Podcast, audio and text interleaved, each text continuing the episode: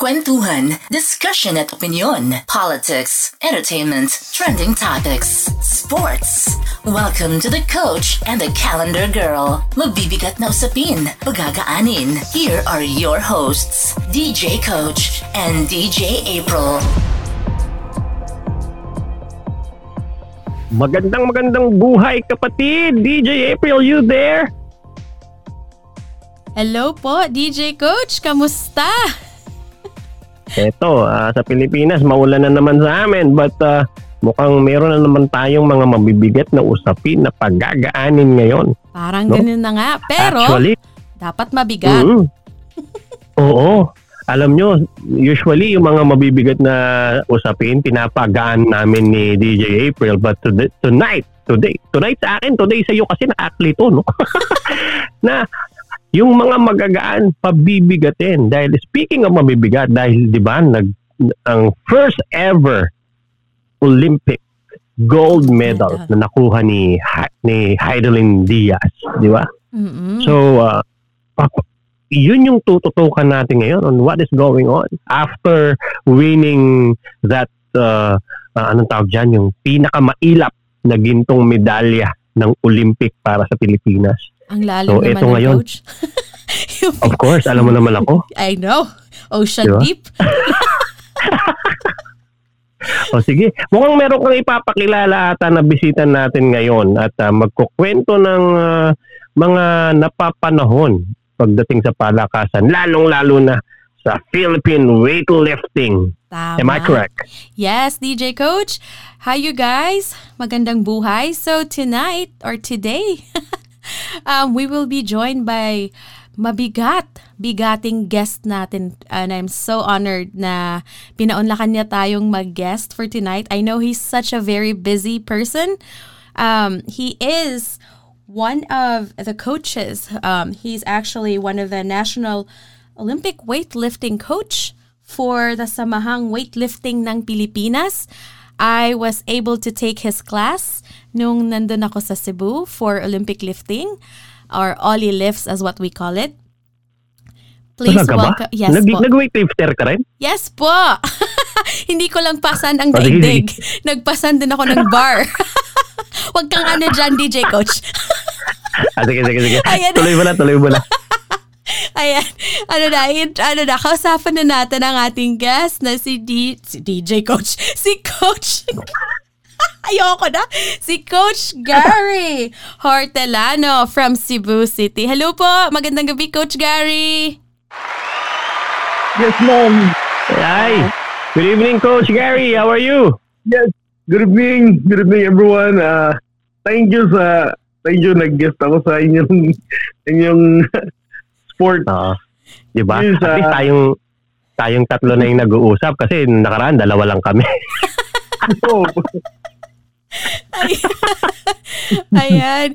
Coach Gary, kamusta po kayo dyan sa Cebu? Kamusta ang sitwasyon yes, dyan with the COVID? Yes ma'am, so far, uh, yung training medyo binawas-bawasan ng konti ng mga atleta. Pinaprioritize namin ngayon yung mga national team. Pero yung protocol namin is nandun pa rin yung social distance, dapat nakamask, dapat bawat par, isa lang talaga ang hawak. So, eh paano nakapag-training naman? Ah, so kahit na Oo, no. ano, pandemic at uh, MECQ dyan sa Cebu po, di ba?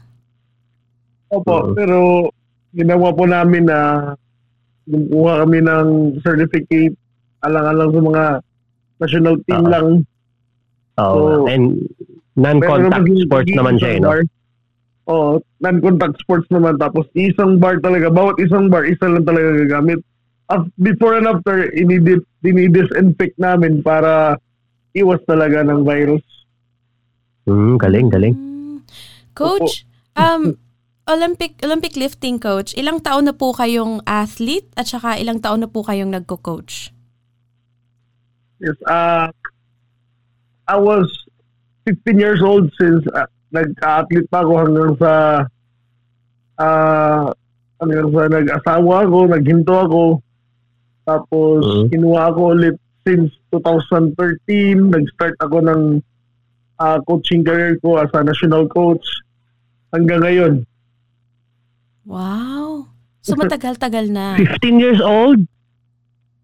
15 years old ako, nag-start ako ng Olympic kasi dati yung dati kasi yung kwento ng buhay ko na weightlifting is ah yung kapitbahay namin talaga, sila yung talagang nag-weightlifting. So gusto kong Ah. sumali. Ayaw lang ako pasalin kasi nga pa, pabigat lang siguro ba sa tingin nila. So ako kung sa ako nagpunta sa gym, nagsumali ako talaga. Mm. Nag-enroll ako, sumali ako hanggang sa naging national team ako, one of the national team na until na nag-asawa ako, da, nag-asawa na ako. Then, Oh. nahinto ako ng isang taon, kinuha ako da, ni Coach Ramon Solis, yung head coach, head coach namin. Nagbalik ako, tapos naghanap ako ng mga bata na tinuturuan. Oo. So doon ko nakita yung potential ng isang bata na naging Olympian ngayon. Mm. Ah, sino? Si, si ano ba yan? Sino ba yan? Yung Olympian na Sabihin ko na tinutukoy? ba, ngayon na, Si ano po? Si Eh, si ano po? Ah, ano, si sabihin ko. Elrin. Si Elrin Andot. yes, Yan. yes, Rinaldo. Yeah. She, ah, nag-compete ba siya sa Japan? Ito Yes. lang, yung recent, yes, ano? yes, DJ yes, coach. yes. Yes. Oo. Nag-compete So, siya. At- at that time, at that time nakita ko si Elrin at the Mhm. age of 14. Ah, nakita ko yung bata na dyan sa kasi kapitbahay lang namin yan eh. Mm. So kinuha ko yung attention ng mga bata dito sa amin tapos sinabihan ko sila na sumama kayo sa akin, sumali kayo hanggang sa nagbuo ng team ng Batang Pinoy. At Mhm. nakakuha ko ng mga i- i- ilang bata na out of 60 students ko dati, eh dalawa lang natira, si Elrin ando na lang at saka yung yung cousin niya. Tapos nawala pa yung cousin niya, si Elrin ando na lang talaga. ah. So, yung pinagtunan ko ng pansin. Pinagtunan ko talaga siya ng pansin hanggang sa sinabi ko sa niya, gusto mo bang mag-aral? So Mm. that was the time na first, uh, second year high school siya. Si, Mm. pinasok ko siya sa University of Cebu para lang makapag-aral. Ako yung nag na sign ng waiver niya. Kung, Ah, yes, nag-sign ng waiver doon sa ano, kung mahihinto ba yung bata, ako magbabayad ng mga ano yung mga yung mga Tuition. miscellaneous ng school. Ah, Oo, yung expenses. tuition ng school tapos oh yes. Ganun kahirap yung pagpasok namin dyan sa ano sa school tapos sinabihan ko yung dati yung weightlifting coach si coach Danny Katingob yung dating coach ng UC. Sinabihan ko siya bilang kapalit, ako na ang mag-handle ng mga bata. Bali siya na lang ang mapitigil lang siya pero ako talaga sa field. Kaya sanay akong nasa field talaga.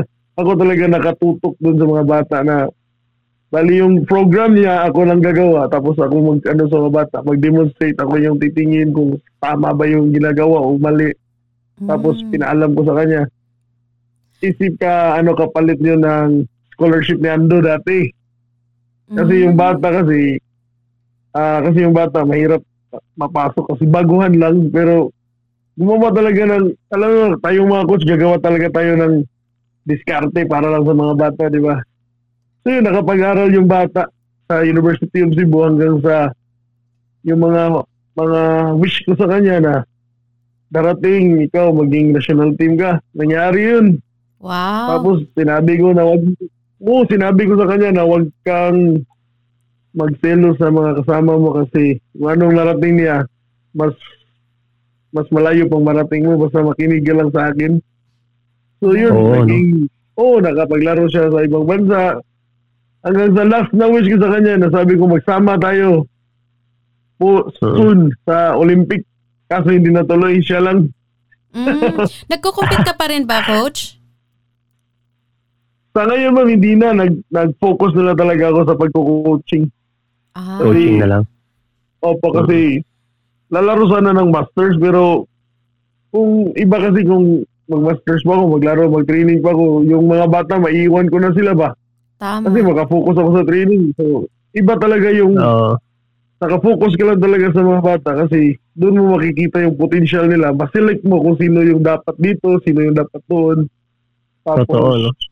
Oo, tapos yung may darating na mga big events gaya ng World Championship, kilala mo na sa kanila kung sino yung sino yung dapat tutukan talaga sa darating na ano sa palaro. Yung hindi nakasama, ganun din, tinututukan pa rin kasi di, malay natin na balang araw nga. sila naman.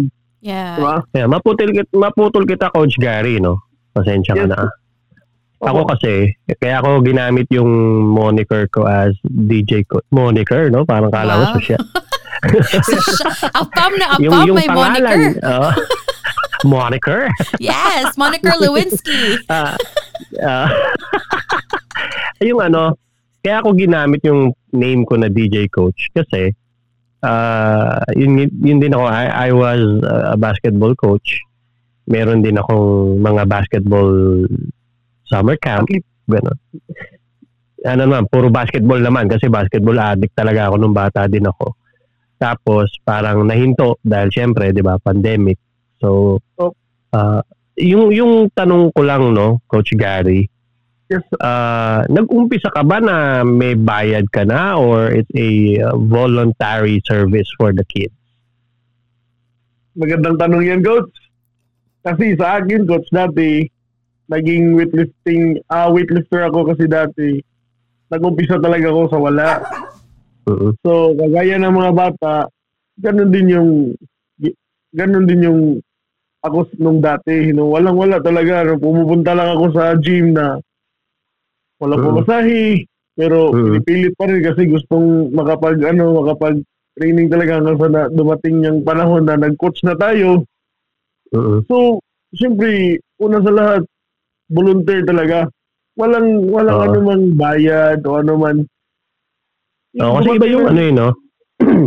Kaya ako natanong yung Coach Gary. Kasi ako, Yes, yes. ah meron akong before, parang, meron akong, tawag dito, ah yun nga, yung basketball camp, tinawag ko yun na JBZ ah, Yeah. Basketball ah, Association. So yung JBZ na yun, initial yun ng mga anak ko. Kasi yung panganay ko si Mhm. Waki, yung bunso ko si Bella, tas yung pangalawa ko si Zoe, kaya JBZ yun. Mm.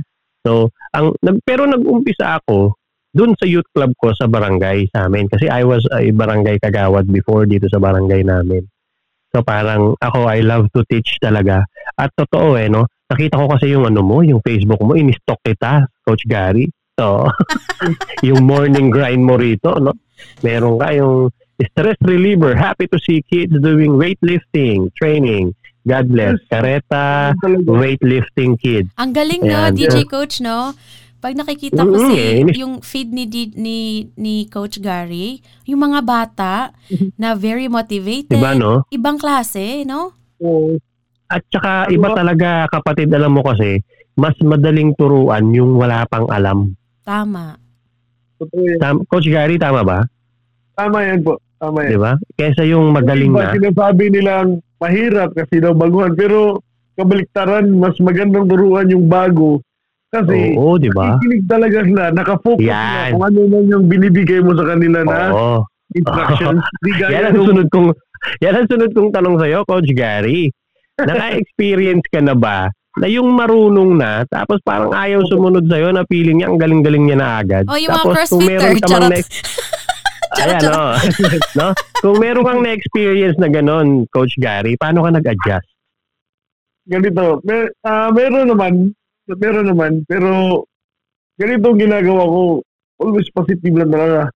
Lahat ng ginagawa nila, kahit alam ko na may knowledge, knowledgeable sila sa ganung paraan na technique, pero ginagawa ko, ina-appreciate ko yung ginagawa nila. Habang minomotivate ko naman padahan-dahan na ayusin yung kamalian nila. Parang hindi nila napansin ba na nag Mhm. inano ko na pala ah what I mean na inano ko na pala ba dinadahan-dahan ko na ayusin yung mali habang sila naman positive lang sinasabi ko na kahit sabihin nila na uy mali to na And it- pag sinasabi ko kasi na ganitong gawin sinasabi nila na di ito kasi yung ano di ba parang Tama. kinukontra ka ba Tama, Ah, tama. ah, ah. pero ang ginagawa ko sa kanila, kabaliktaran.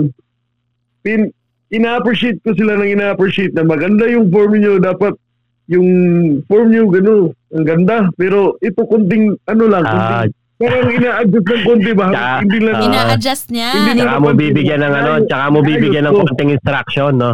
Oo. oh, inaayos ko. Kasi kung habang nag-training ako, tapos sila naman yung sa, sa tingin nila tama sila. Parang wala talagang walang mangyayari kasi habang nagbibigay ka ng instruction, gusto nila sa ang ang sa kanila masusunod, di ba?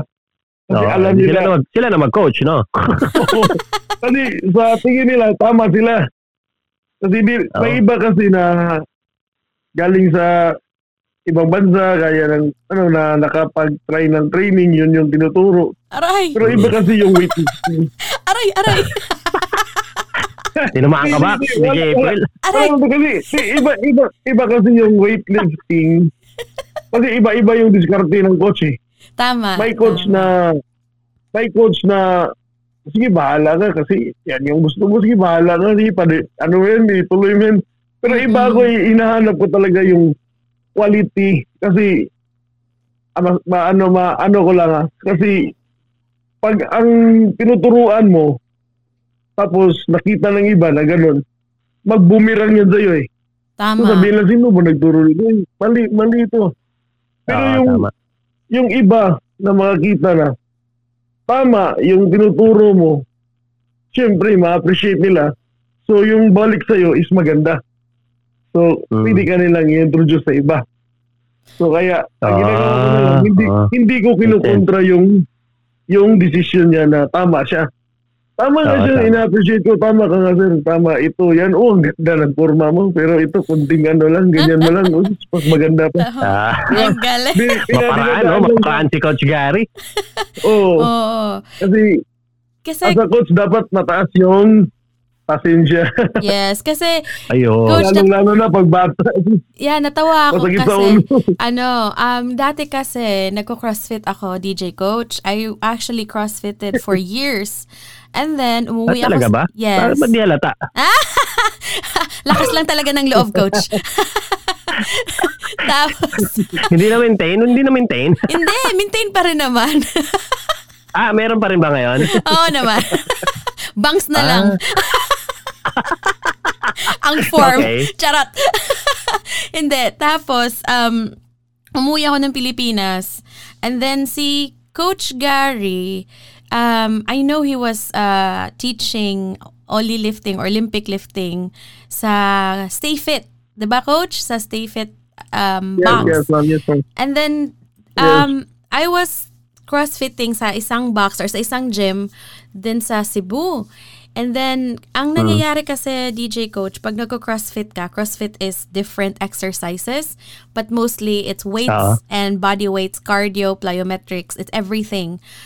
Pero, talaga. yeah, I was really um, into uh, powerlifting and ollie lifting. Gustong gusto kong magbuhat. And um, I was looking for a specialty coach kasi ang nangyayari sa CrossFit because ang daming movements, ang daming ang, ang daming technique, you have to concentrate on them para makuha mo yung proper form. May coach naman, tama si Coach Gary na may coach na they have their ways of teaching pero kasi iba yung tutok na tutok pag specialty coach ka. So I was looking Oo, for in every little, yung kahit yung little details, Yes, no? and- Eh, ano yun eh. Yeah, and it's very very important. Pag bumirang sa'yo eh. Yeah, and it's very important sa weightlifting na yung form mo tama para hindi ka ma-injured. There is a reason why a four I'm I'm only 4'11 and I was able to lift weights that are over 100 pounds, which is ilang kilo na ba Wow. yan, coach? Oo, it, yeah, it's it- Divided by 2. Yan, Oo, 2.2. oo. 50 kilos. yeah, so over Oh, mga 50 kilos. Isang, ka, isang kapambigas na yun ah. 50 Yes, kilos. over that, over that, nalilift ko siya, pero hindi dahil na napaka-strong ko, but because of the technique that was taught. So, si DJ, si uh, DJ ko, si Coach Gary, nung nag-take na ako ng class niya, grabe talagang from the foot placement, pag sa timing, ibang klase siyang mag-teach, para siyang nagdi-drill. So, in my head, parang yung, okay, split, Ganun siya. Go under the bar. Parang may timing. Pakinggan mo yung, yung katawan mo. And then, you know, ang galing. Promise pa sa proper pag-squat. So, I was, yeah, I was very, very impressed. Sabi ko, kami, di ba, Coach Gary, kami ni James, barkada ko kasi si ma'am. James, Coach. So, kami, uh, we were in the same batch na nagtitake ng uh, weightlifting. So, it was very, very impressive, DJ Coach. So, hangang-hanga talaga ako kay Coach Gary. So, when weightlifting was focused right now or in this recent Olympics, I was so happy kasi sa Pilipinas, pag ang babae nagwi-weightlifting, ang daming Oh, ba't ka nagbubuhat ba kababae mong tao? Or hindi ka na magkakaanak Ah, niya? parang sabihin, Oh, di ba? sabihin tomboy-tomboy, gano'n. Yes, or or Oo. oh, yung yung matres mo baka, 'di ba? Mga ganyan yung mga majojonda. Ah, Yes. mga pamahiin. yes, or yes, or yung um yung yung ah, gender bias, 'di ba? Yung babae ka Ah. nagwe-weightlift ka, Oo. panglalaki lang Ah, 'yan. dapat nasa bahay ka. Yeah, Dapat nasa bahay ka lang. Oo, or hindi, ano ka lang, mag-running ka lang, wag kang wag yung mga mabibig, mabibigat. Kasi hindi pwede sa yan, babae ka. Ayan, I I was Mm. told that so many times when I went home na ang ginagawa ko, iniimbita ko sila. Bisitahin niyo ako sa gym. para ano, para makita niyo. But when um Heidelin got the gold and it focused the Olympic lifting, um, I was so happy for all the female weightlifters sa Pilipinas because it broke the stereotype na Oo, ganun naman, no? yes, na Kasi women can dito lift sa atin, ang, ang, ang, ang Pinoy culture kasi, walang maniniwala sa'yo unless may results. Eh. Yes. Madaming pamahiin yung Pinoy. 'Di ba? 'Di ba, Ah, coach? Walang maniniwala. Coach, yes, yes. may 'di ba in like you other have countries, yeah. yes, yes. 'Di 'di ba coach uh, like that other, other ah, oh, go ahead, go ahead. No, no, go ahead po. Di, not other than uh, other country, yung mga babae nun talaga, pag sports talaga pinag-usapan, kung ano yung sports nila, they stand for for their sports talaga, like weightlifting. Kung weightlifting talaga yung sports nila, sinusuportahan ba? Yes. Hindi kaya dito sa Pilipinas, pag babae, uy, mag- iba na lang yung sports na iliino. Kaya Yes. konti, konti lang babae na nagbubuhat. Pero ngayon, marami na. Mm. Marami na po. Oo. Opo, marami na po. Wow, ayan, I'm so happy kasi ay nako, this was a few years ago. Talagang, "Hoy, ba't ka nagbubuhat ka babae mong tao?" Tapos wala na. may may ibubulong may ibubulong ako sa inyo na babae ah, na Ah. rising star Ah. natin dito sa Pilipinas. Sige po. Tandaan Ah. niyo yung pangalan. Apo. Vanessa Sarno from Bohol. Vanessa Aha. Sarno. Ano, ano mangyayari kay Vanessa? Si Vanessa, di, siya yung rising star natin na silent, kumbaga sa, ano, sa caliber ba, silent, silent lang ba? Pero, ah, yung potential niya, yung potential Yes, niya, malu- yes. mag- malupit, potential malupit. niya. Malupit, oo. kasi nagsama kami sa Thailand last 2014, batang-bata pa siya noon, youth, Oo. and he got uh, two golds and one silver. Then nagsama ulit kami, pangalawang sama namin sa Uzbekistan qualifying for uh, Olympic. Kami ni Ando, tapos kasama namin yung bata na si Sarno. Di namin, Oh. di namin uh, ninais na siya palang magkamit ng tatlong gold sa Wow. kupunan namin. Wow. Kaya parang secret, Grabe. secret ano natin ba? Secret Oh, uh, weapon secret weapon, ah. babae. Oh, parang secret weapon natin yan ah. Ang galing. Yes. Oh, Ilang taon na si Vanessa? I think 18 years old. Batang-bata pa talaga siya. Kaya nga yung nag-qualify siya sa Olympic, di pa pwede kasi yung numbers of rank niya na napaglaruan niya is hindi pa kwalipikado para maging para maglaro sa Olympic. Yan So yung, hopefully, Ah, so yung criteria. yeah. yes, yung criteria. Kasi may rank yan kasi. Coach, gaano po ba kahirap Opo. mag-qualify for Olympics? Ano po bang Oh, yan, yan. proseso niyan para Wow. mag-qualify? Oh. Kailangan, opo, kailangan po yung maglaro ng international game, bali, eight, eight times na dapat nasa top 10 pasok talaga kayo ba. So, if, kasi mostly Pilipinas, sa huli talaga eh. Pero ngayon lumalaban na tayo. Oo. Mm. Kung Pero may may body, you know? May may body rin sila, di ba? Yung kumbaga sa basketball, parang FIBA. oh, Yung weightlifting ba, meron din pong ganun? Parang the to qualify. ah, ano Yun yun yung kailangan na yung accredited yung liga ng ganun. Let's say for Yes, example, yes, may yung FIBA basketball, di ba? Meron para Opo, mapunta ka so ng Olympic. Mga ilan yun? Opo, So, it- Oh, sa weightlifting naman dapat yung ranking mo na may experience ka na naglaro, may experience ka ng eight times ka naglaro ng ah, international game, dapat may record ka sa kanila. Tapos yung record mo, eh, Hmm. ina, ina-validate nila kung pasok ka ba sa top na top 10 na or top 20 Oo. na Ranking.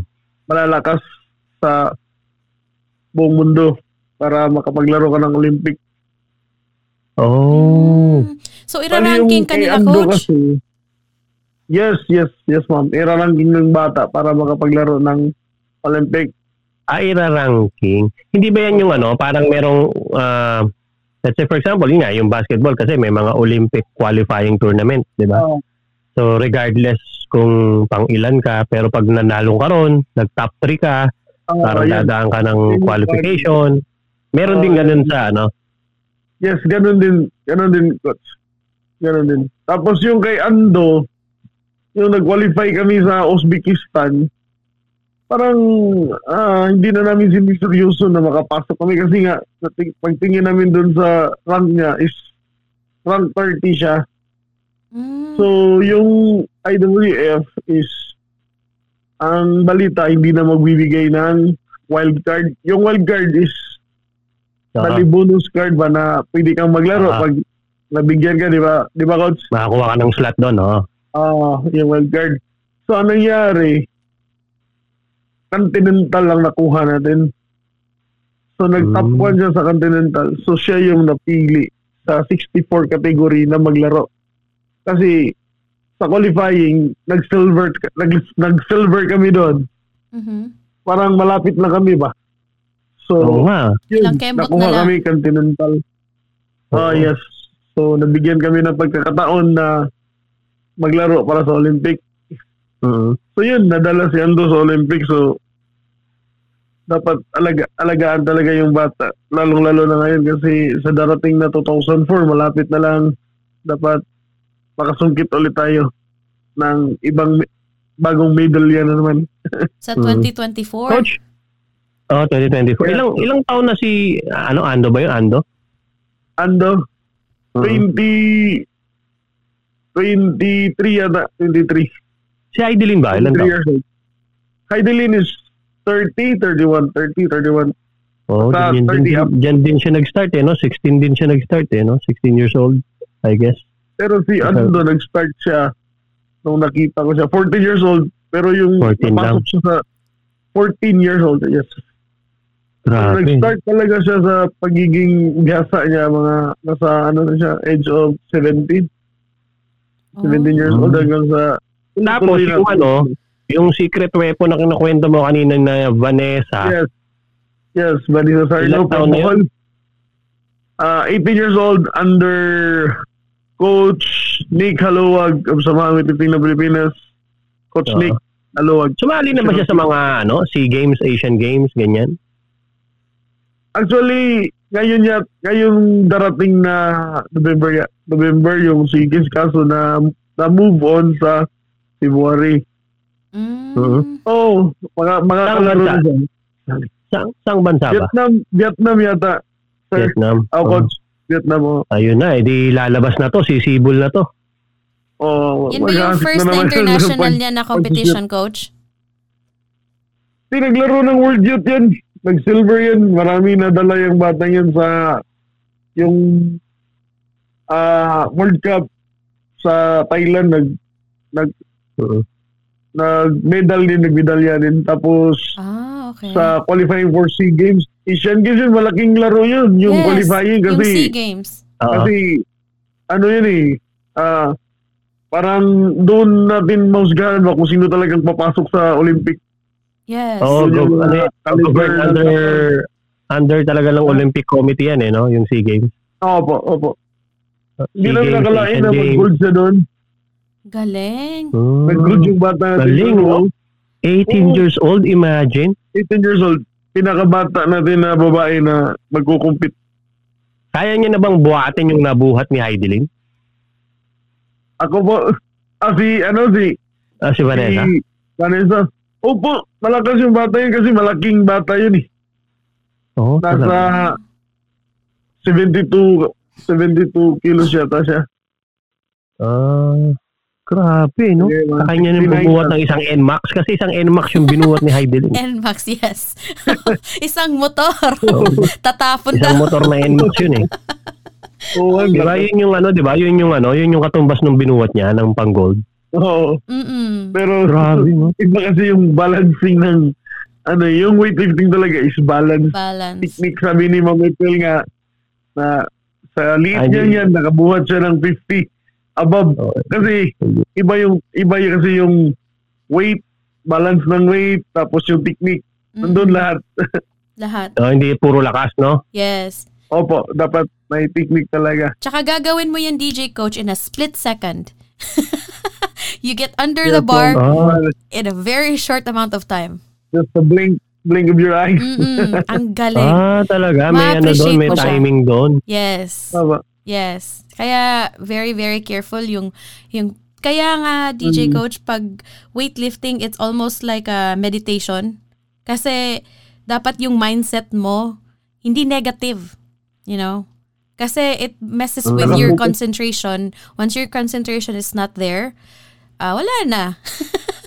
Ano ka na. Oh. Mm-mm. Kaya pala, no, pag yung nanonood ako niyan, parang, parang talagang sobrang focus nung itsura ng mga mata nila, no, bago sila bumuhat. Yes, yes. Th- that's why they look so intense yung mga weightlifters lalo na pag pag um mag ah, ano na, mag uh, compete na for medal and they step into that platform. Minsan yung iba may mga ritual yan, DJ coach. Na Oo nga, may mga ritual nga eh. Oo. Napansin niyo ba yung laro? Napansin niyo ba yung laro ni Ando nung SEA Games? ano po ba yung ritual niya? May may ano ba yung last attempt niya, yung hindi siya na, hindi niya nabuhat Mm, kasi naabutan ng oras. opo. Kasi nung pag-akyat kasi ng bata, yun yung sinasabi ni Ma'am April, dapat yung mindset. Yung mindset ng bata, nakaset na sa buhat. So kahit anong sigaw na ginagawa namin, parang hindi na niya napapansin yun kasi nakafocus na siya sa bar. Ah, Ah. Ang hindi na niya napansin is yung time, running of time is ang bilis. Ang bilis ng takbo ng oras. Ah. Kaya nung nakafocus siya, nakaporma na siya, pabuhat na siya, naabutan siya ng time. Oh. So, Ah. yun ang nangyari na na-disqualified yung last attempt niya. Kasi Pero normal naman yung oras, hindi naman binilisan, no? Parang dinaya, Oh, hindi nor- naman. nor- normal naman yung oras. Di, normal lang. yung- Tayo yung hosting. normal yung Ah. oras. Oh, di, dito nangyari sa, ano, sa Maynila yung SEA Games. Mhm. Ah, sa okay. 19. Oo, oo. Ah, ang nangyari kasi sa baba, ah pinagsabihan ng bata ganitong gawin, focus lang talaga. So yung bata is nag-concentrate siya first time niya na maglaro ng SEA Games. So gigil na gigil siya, akyat siya ng Ah. stage, Mm. nakafocus siya habang tinitingnan niya yung harap. Kasi pag nakafocus ka talaga, kasi experience ko rin pag nakafocus ka, pag tayo mo sa stage, kahit ilang thousand pa yung tao na nandyan, hindi mo yan Ah, makikita. feeling mo, feeling mo ikaw lang Kasi- mag-isa, no? Oo, kasi yung focus mo, eh, parang siyang magba-block out. Yung harap mo parang nandun na talaga sa bar talaga yung yung ah, focus mo talaga. Mhm. Kaya yung pagsigaw namin na, Elrin, yung oras, hindi niya napansin. Yun, naabutan siya ng oras. Yun yung isa din sa mga listen to learn ng mga weightlifter na dapat talaga na ano talaga, focus talaga doon sa oras at saka sa buha, bu- bubuhatin mong bar, barbell sa harap ng stage. Yung oras no? po ba, coach, nagsa-start yan once you step on the platform or once you touch the bar? Hindi, di. Pag nag-start yan, minutes, pagtawag ng, one, pagtawag talaga doon sa ano, start the clock, two minutes yan. Galing doon sa Pagtawag ng pangalan? Ah, Oh, pagtawag pagtawag ng pangalan. start. Oh. Oh, tapos maglakad pa yan galing sa likod, pataas. So, yung nangyari lang kay Ando is, nag-stop the clock kami kasi nag-add on yung kalaban. Strategy kasi yan, mami. Yes. Yes. Instead na Ah. yung kalaban na sana yung mag-akyat, eh, nag-stop the clock. Tinawag si Ando, siya daw yung mauna kasi nga nagdagdag sila. So yung time na natira is only one minute. So nung pag-stop Ah. clock, nag-change sila, tinawag yung Ah. pangalan ni Ando. Yun, nag-continue agad yung clock. Nag-start agad. So naglakad kami, second na lang. So, may second na lang. hindi siya Oh. nare-reset na kahit hindi pattern ni Hindi, Ando hindi, yun? Hindi po. Ah. Hindi po. Strategy po ng oh, strategy po yun ng kalaban. Ginagawa nila para ma-pressure si Ando. Wow. So yung nangyari is hindi nga hindi nga na-pressure si Ando pero Naubusan ng oras. na yung oh, naubusan ng oras. So may mga ganyan Teka, teka na lang. nangyayari. Coach, Oo. sorry ha, hindi ko naintindihan eh. Yung, yung sino nagre-request ng stop the clock? Yung, Yung ano po, yung may jury po sa likod. Ganito pa kasi. Ah, Ah. first team kunwari yung first team ni Anders 115. So yung Hmm. first team na kalaban is only 110.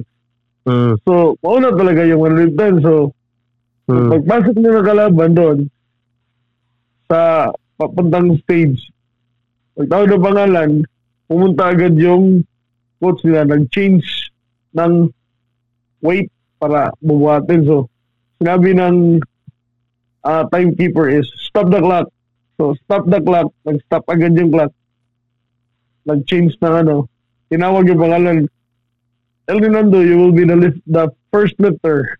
So, pagtawag ng pangalan, continue yung running, yung Oras. pag, oh, yung oras. So, naglakad Ah, okay. siya seconds na lang. So, so sobrang focus kasi na mahirap kasi yung magmamadali ka rin pagdating mo doon. Oo nga, no? Parang lugi. ka na. Naka-focus talaga ako. Hinihingal So, ka na. na- parang lugi.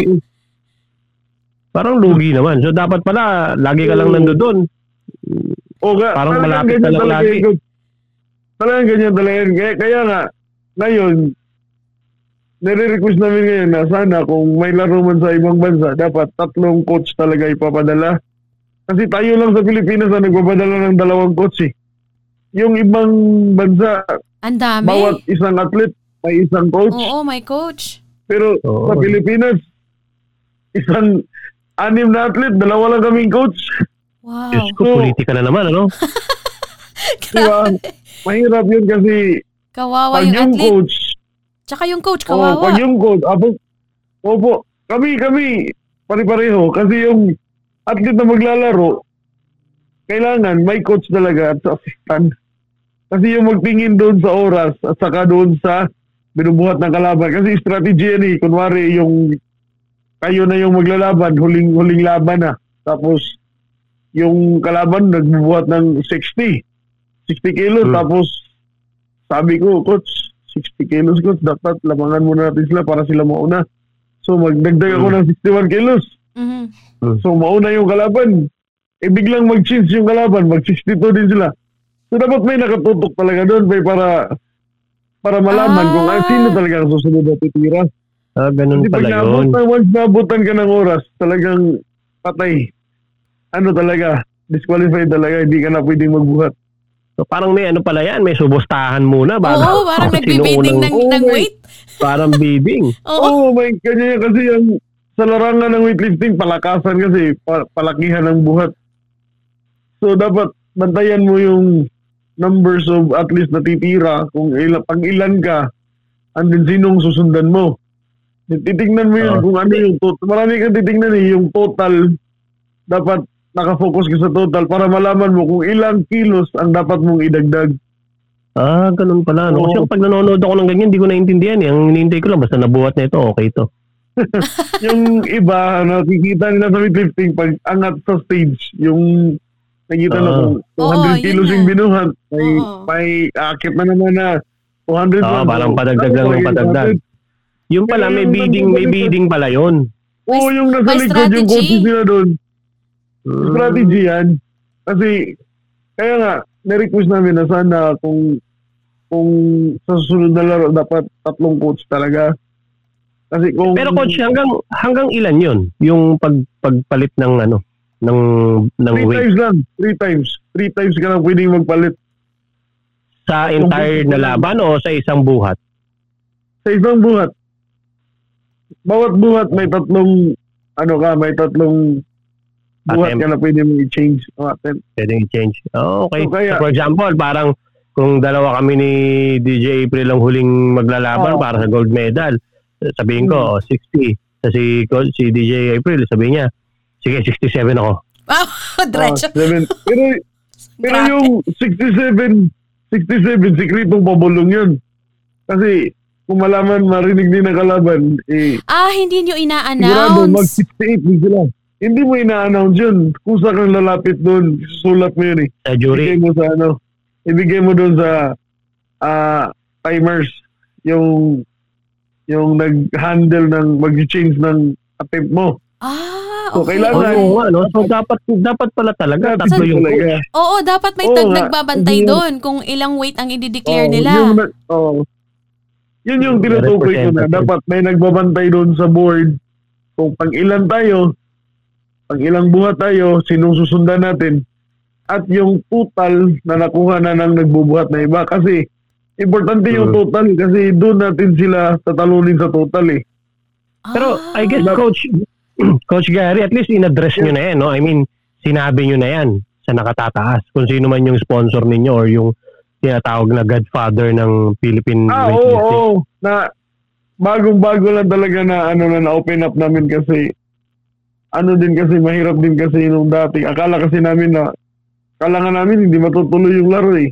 Oh? Kasi nga sa pandemic na Ah, nangyari. oo, sa pandemic. So, lalo ang grabe nga strict po ng Japan eh. Dapat pagkatapos na pagkatapos ng laro, uwi ka agad. Oo nga, umuwi yung mga Wala athlete nang eh. Oo, pagkatapos talaga, pag wala ng laro, awarding, uwi agad. Yung nangyayari. So, Ang galing, Kala no? namin Pero, pero ang galing kasi ng Japan talaga mag, ano, mag, mag, magdisiplina na at least talagang walang Grabe. natapos na walang ano, walang COVID na kumalat, di ba? Mm-mm. Grabe sila sir kasi yung balita namin pag by card yan eh. Pag yung card mo, pag swipe mo, hindi siya gagana. Talagang hindi ka talaga ka- makakapasok. Oo nga. Kahit Tapos merong- Anong, anong, Ang balita ko, yung mga hotel nyo ron, merong automatic na nagdi-disinfect eh. Merong robot, parang Oo, robotic meron. na meron daw eh. Pero ako hindi ako nakasama. Yun yung kwento nila ni coach sa amin na mahirap talaga Oo. daw. Tapos yung transportation nila going to Olympic Village is malayo-layo rin. Mhm. Kaya Pero sagot Kaya ng ano- ano yon, ng Olympic may service. hindi sagot ng PSC talaga. Yung Ah, sagot Ano ng ano, talaga, Pilipinas. Pero si Ando at saka si Coach Solis, doon lagi talaga sila sa loob ng Olympic area kasi yung card nila is pang loob talaga. Ah, so hindi sila Ah, makakalabas. hindi sila natutulog. Makakalabas sila, oh. Pero pagbalik nila, isuswipe nila yun, papakita nila kung sino man yung ah, guard na assigned doon. Eh, malalaman naman nila kasi may mga tag, may mga tag sila. Ah. Oo, magaling dun sa Japan So, talaga. monitored no? talaga? Grabe. Kaya, Oo. monitor talaga kahit yung Nakaprogram. bawal doon yung mga susuot ka ng mga branded na mga damit, yung Adidas, Lacoste, Oh. pagpasok mo doon, nakadala sila ng black tape. Tatapalan nila yun. Ah, oo, tatabunan yung brand. Kung gaano kalaki yung brand na sa t-shirt mo, gano'n din kalaki iskat strip tatapan Yung nila tape. yun. Oo nga, yung, Oh. yung Bulgaria nga eh. Oo, yung Bulgaria. Mm-mm. Sinabi na lang niya sa coach niya na, coach, hu- hubarin ko lang itong damit ko kasi para na daw siyang mami. Kasi maraming sponsor Ang ba. daming brand. O kaya, kaya pinalit, pinalitan na lang. Ah, bakit ganun, coach? Bawal? Oo. Oo. Higpit talaga sila sa mga brand talaga. Like Advertisement. ano, Advertisement. oo. Oo. yung sa Pilipinas nga, yung, yung sa Pilipinas, bawal yung yung laban. Pilipinas, laban. Puso yun. Oh. Hindi pwede doon yun. Dapat yung flag lang talaga naka ano sa outside your kind apartment. Ay, talaga? Ah, wal- bawal mag-cheer. Opo. Oh, bawal, bawal. Ay, yung cheer sa loob, okay lang. Pero, ano, pero, hindi naman masyadong marami nung papasukin kasi limited nga. Grabe, Oo. no? Oh, grabe sila. Wow. Pero ano pa rin Pero yun, ibang no? klase kasi talaga. Once in a lifetime experience yun eh. No? Oo, Oo. totoo. Grabe. Tsaka imagine, Kasi di ba? sana- Ang ano, hindi talaga makakalimutan yung experience na yun kasi pandemic, Pandemic. tapos Oo nga. eh. first time gold Sayang, eh, medal. hindi kami naka, hindi kami nakasama ko. gusto gusto ko pa naman sanang sumama doon kasi once in a lifetime yung Olympic tapos Ang hirap Oo. kaya mag-build up ng Olympian. Tama. Oo, kasi Yung every four journey. years, di ba? Every four years, yes. Ang Olympic. So every four Mahirap. years po, uh, coach, every four years mag mag ah, ano yung magku-qualify or yung qual yung pana, like for example yung mga medals, for example si si ah, Ando, 'di ba? Olympian na siya. Pag magko-compete Actually- siya, yung yung credentials niya po ba magka-carry over for next term or Ah, tuloy-tuloy qualify yun, na siya? Ano, oh, qualified talaga siya kasi yung by rank is nasa top 7 siya, di ba? So malapit lang, nasa loob siya ng top 10. So Yes. qualify pa rin siya. Pero may Ah, so mga di laro, na siya may mga laro na magkukumpit pa rin kasi pang kondisyon. kinakailangan yun, sir, eh. Kinakailangan talaga yun Ah, for, for the Pa-kondisyon, no? record niya. Pa-kondisyon. Mm-mm. Ah, record Oo. din. Record din niya yung yung personal record niya dapat Yung Ah, PR yung niya. profile niya. dapat pakit OPR niya tapos nire-record yan sa yung tinatawag natin na WADA, yung whereabouts. Sa, Mm. i-record yan doon eh. So Ah, hinahanap parang yan. resume din, no? Parang resume din. Oo. i isi-send yan pag kinukuha na yung mga whereabouts ng mga bata natin na maglalaro sa imong basta. Hinahanapan sila ng whereabouts. So dapat updated sila. Ah, nakapaglaro ba sila sa World Cup? Nakapaglaro ba sila sa ah ah, you, ah, sa Asian Games? May Asian ganun, Games. parang ganun. So makikita nila yung record ng bata doon. Ah, okay, updated pa. Sige, pasok na to.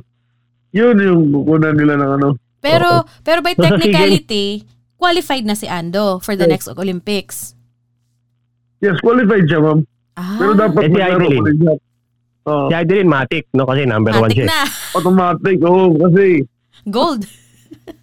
ano kasi si Heidelin ka na, kumbaga sa, nag-depend ba? Depend sa title. Ah, Yeah. oh, defending category. champion, no? Defending Oo. Champion. category. Yes. Oo. Hindi-depende yung ano, yung yung gold mga niya. medalist, alam ko yung mga medalist doon from bro- bronze, silver, matic yun kasama na sila ulit, di ba? Oo. Susunod. Tama na yan. Automatic yan. Oo. Basta may Kasi medal. depend yan nila yung mga medals nila. Ah, Hindi isi- depende kasi lang, na, top 3 na sila, eh, no? Sila yung top 3. Oo. Ang galing, no? Oh. Grabe. Oo. nga. Pero grabe, di, di rin basta-basta yung, yung ano, yung ah, journey to become an Olympian. Oo nga. eh. Actually, DJ April, ngayon ko lang nalaman na meron palang uh, stop the clock, stop the clock. Ah, hindi mo alam. Akala ko pagdating doon. Alam ko na alam may yun. clock. Alam ko na may clock yung, alam ko, oo, running ano, clock. hindi, alam ko may clock pala, pero yung ano, yung pagbabago ng weight, yung Yes, parang yun. bidding-bidding. Yung technicalities. Kung napapansin nyo, kung napapansin nyo sa mga laro yung nakaraan, even Olympics, na may nakapunta na sa stage tapos biglang mag-stop the clock. Mm. May technicality na nangyayari ba? Na technical error, na may ganun, stop the clock. Tapos bababa. O ibababa talaga yung athlete. Tapos tatawagin ulit. Kaya maraming nag, nag ano doon eh, nag aangal yung iba yung ibang country kasi yung focus ng bata kasi pwedeng ma, mabawasan Masira. ba? Mm. O masira. Gaya nung anong country yun na gusto niyang mag-break ng record tapos pagdating niya doon sa harap biglang stop the clock. Sus, tinuturo niya yung mga ano yung mga jury Mm. you ruin my, my, my day. Ano, yung sabi niyang gano'n Ah! na sinira niyo yung araw ko. Gusto ko pa naman Oh, ngayon na mag-break ng the personal bad trip. record. Ah, world record pala. Ah, So, tinawag siya ulit. Hindi na siya umakyat. Hindi na siya umakyat. Parang nagtampo na. nawala na siya sa focus. Wala nang... ga- Oo Hindi, nga. nawalan talaga siya Yung sa focus, focus. talaga. Oo, yung focus importante Oo. talaga. Ah, so, ganun, Na- ganun pala yun, no? Yung galit niya yung nasa isip niya. Mm-mm. Even Ah, sa, as in, kasi nag-qualify hindi na bumalik? Oh, hindi na siya Oh, hindi na siya, nag- hindi na siya bumuhat. Hindi na siya bumuhat. Grabe, ganun yung frustration niya. Oo. Kasi yung paghihirap kasi na ginagawa nila is ilang months, yung iba years, numbers of years para lang sa buhat na ganun tapos isisira na sa isang iglap lang. so, yung may iba kasing atleta na dismayado sila na ganun na mangyayari sa kanila ba. So, parang hatred na yung nasa isip na hindi nila makapag-focus. Hindi na makapag So yung ano. coach naman, yung mag-ano na lang, o magsasabi na, it's okay, better luck next time. Pero ang, ang iniisip ng mga athlete, ang layo pa ng next time, sana kayo na sana. Pero na-bothered siya dahil stop the clock na. Ini-stop the clock na ng jury. Oo, ibang Oo klase. nga, Kaya na ganun din ano. mga ganun na error talaga. Hindi yan ma, ano, hindi yan ma, Na-imagine ko kapatid, pag ikaw yung ni-stop the clock, eh, ikaw pa naman eh. Uy! oo. Di ba? WTF! Ay, nako. Hindi ko ma... Li- ano pa rin ako. Maglilist Siguro pa ba, rin ako. mo ng babatoy mo ng mga libro mo 'yon, no? Eh, kung Pilipino, kung Pilipino lang siguro yung clock tayong Pilipino, hindi naman tayo umaangal eh. Oo, Babalik at babalik tayo eh, hanggang na mabuhat. Pero tama. sila Ganun naman talaga yung iba, yung iba Oo, talaga. ganun naman ng Pinoy eh, no? kung ano yung rules. Basta alam natin yung rules, susunod lang eh. Sumusuko tayo. Pero yung yung iba talagang country, parang parang tingin nila ba, maliit na sila, no? kasi ni-stop the clock, yung tingin Ah, nila sa sarili nila. ah, nila. Hindi, hindi ko na, oh, personal nila ba?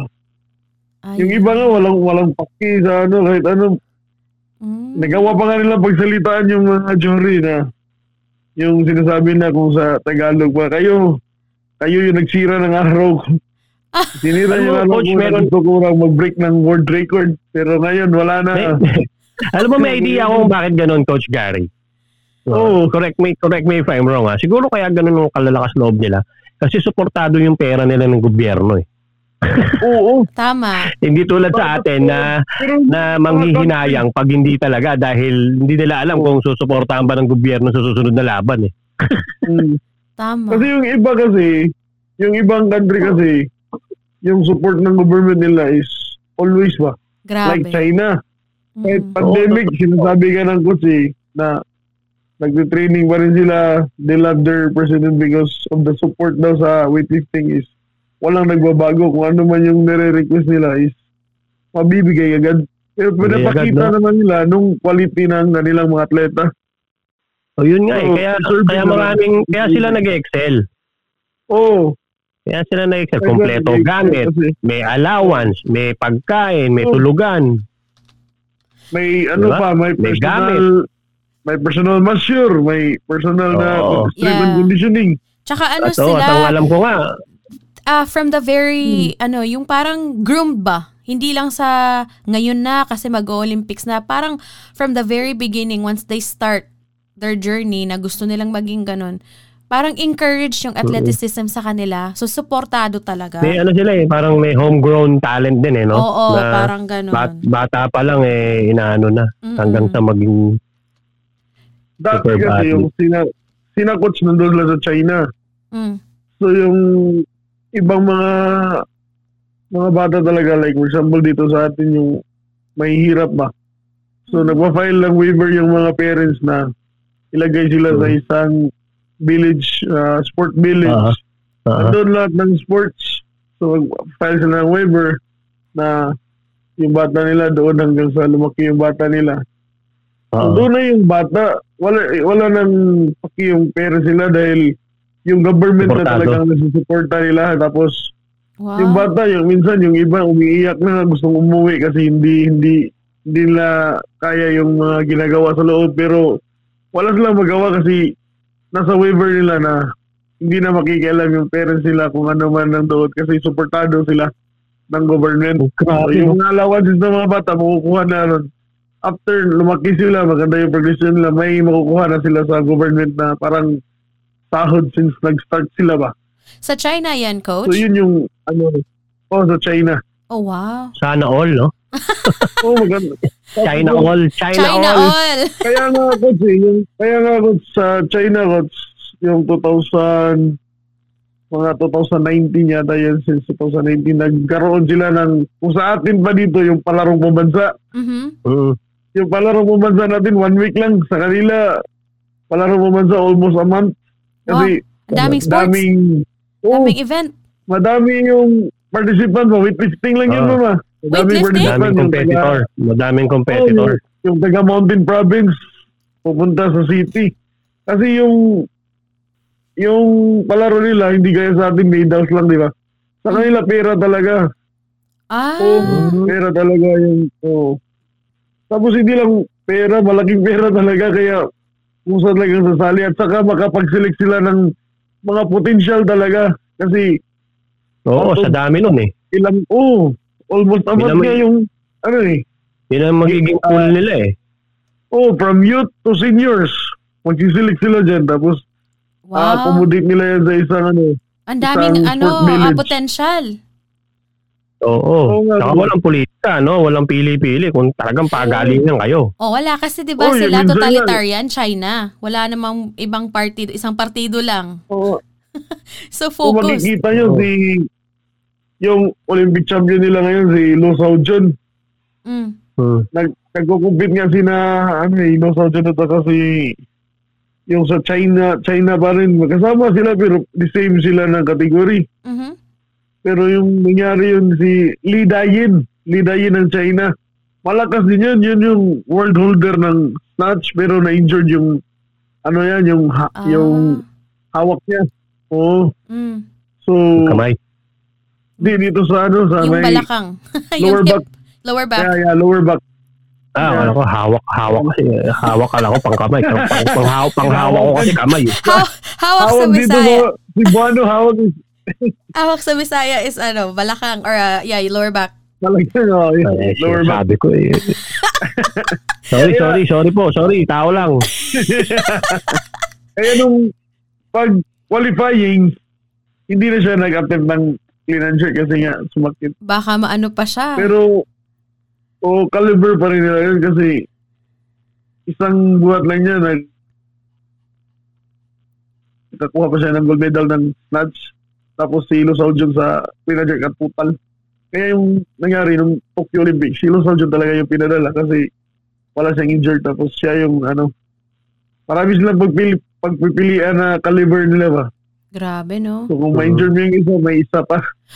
Coach, gaano po ba kaimportante yung suporta for especially for sports na hindi masyado for example coach dito sa states um for the athletes kahit na uh, America is very ano is very um big on sports so even yung mga bata dito little league parang ini-introduce na yung sports as mga peewee leagues ang liliit nila nagsa-soccer na sila nagfo-football until they grow um yung sports scholarship is a very big deal, 'di ba? Yung uh, NBA before they become professional, they play college basketball. So, may may mga steps siya sa tsaka very supportive yung kultura nila dito when it comes to sports even from the get-go, even when they were kids. Um tapos when they are uh, the national team for the Olympics, um suportado lahat na, you know, from the government, of course um, you know, from their uh, outfit lahat. Um, pero coach, sa Pilipinas, gaano po ma'am. ba kaimportante um, for for our government, for you know, important governing bodies to pay attention to the sports kasi it brings a lot of pride and a lot of um, positivity it puts our country in a positive light, 'di ba? Na ma-acknowledge tayo we have a gold medal now and it is from a sport that nobody even thought na ang Pilipinas ang makakakuha. Ah, yes ma'am, ganito kasi yung ah, sa larangan kasi ng sports sa Pilipinas, Mhm. maganda yung may suporta talaga yung gobyerno. Kaso, yung government natin is sinahaluan kasi ng politika. Kaya ang nangyari is, yung support na para sa sports na ah, sa para sa sports is ma ano ma sorry sorry sorry It's okay. yung sa sports, yung ano, yung sa sports na, instead sa sports na support is mababaling dun sa iba. Ah, Ah, sa akin naman is, kailangan talaga ang suporta ng, ng government sa all of the sports because malay natin yung ibang sports na ah, kailangan nila ng suporta. Pag sinusuporta ng gobyerno, malay natin baka sa susunod sila naman ang magkakaroon ng gold medal, di ba? tama. So hindi natin ma-predict yan eh. Kasi lahat ng sports sa Pilipinas is porsigidong training para makamit yung tagumpay. Totoo, no? Kasi Mm-mm. kung Diba? wala pa tayong Manny, Manny Pangilinan, kung wala tayong Ram- Ramon S. Ang, wala pang godfather yung mga athletes natin eh. Oo, kay. Y- Mm-mm. Yun yung mga nagsisilbing Walang advocate, ng mga no? athlete eh. Walang advocate ba Wala eh. na Yung pinaprioritize? Philippine, yung Philippine Olympic Committee, ewan ko. Noon pa yan. Kasi I was thinking Kaya na si Pac si Pacman, si Manny, I thought he would be the biggest sports advocate um sa Pilipinas Oo. because he is an athlete. Yun din yung ano ko. Kasi si Manny, Manny Pacquiao sa, sa akin lang is, nagbibigay naman siya pero sikreto lang, mapatago lang. Ah, Kasi ayaw niya kasi hinaluan ng, ng politika. ayaw siguro niya na marinig ng iba niya baka yun, yun, sabihin na hinahaluan naman ng politika. Kaya si Manny naman is nagbibigay talaga siya ma'am, pero sikreto lang yung pagbigay niya. Ah, Talaga. Kahit sa Kaya inyo, sa, ngayon- sa weightlifting organization nyo, nagbibigay siya. Di sa, ano di, sa ibang sport, like boxing, kasi boxing yung sa kanya, di ba? So, oh, boxing, may kung- matik yun kasi kung boxing- boxing ngayon. Kung makikita, makikita natin, walang Manny Pacquiao na umusbong na nagbigay. Ang, nang, ang nandun lang is MVP, yung isa, yung sa government, Again. at saka yung PLC, sa PSC. Pero walang Manny Pacquiao. Pero automatic yun. Nagbibigay yun, pasikreto lang ba? ah, ayaw niya Kasi lang baka ibanggit sabihin yung naman na pangalan niya. politik. Oo, Oo, no, kasi hindi talaga politika na kasi, naman. Oo, kasi senador siya eh, no? Baka sabihin. Opo. Tapos Oo. lalo ngayon, nai-issue siya na lalaban siyang presidente. Oo. Ah, baka Tapos- sabihin campaign. Tapos yung tapos yung isang boxing competitor natin na si Yomer Mhm. Marshall, di ba? Mhm. Nag nag-bronze. Oo. Eh undercard niya yun. Tao niya yun eh. Ah, undercard niya yun? Oo, Tao ni- oo. Oo, nag nanalo nga yun eh. Si, si Yomer Marshall. Oo. Kaya pala Tao yung sa sando niya, yung sa sando niya MP eh. Oo, Manny Pacquiao yan. Oo, nung Oo. lumalaban siya. Ang- Nakita ko eh. nakikita nyo, yung, yung estilo ni Marshall ngayon is talagang malaking changes kasi nakatraining siya kay under Freddy Roach. Ah, si Freddie Roach. Oo, kaya pala knock, knockout artist din, no?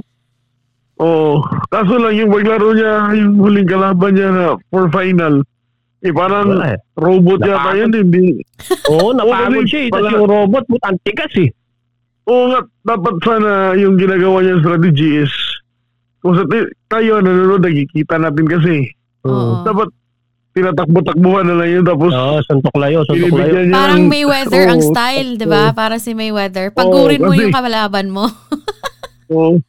Kasi pag nakikita natin sa style ng kalaban, parang dinut inaano kasi siya, dinadaro siya ba? Inaano talaga Oo, siya ba? ina- inaararo siya eh. palapit ba? Mm-mm. Oo, inaararo ba? Tapos, pagdating sa Oo, corner, napanood hindi na siya ko. magagalaw.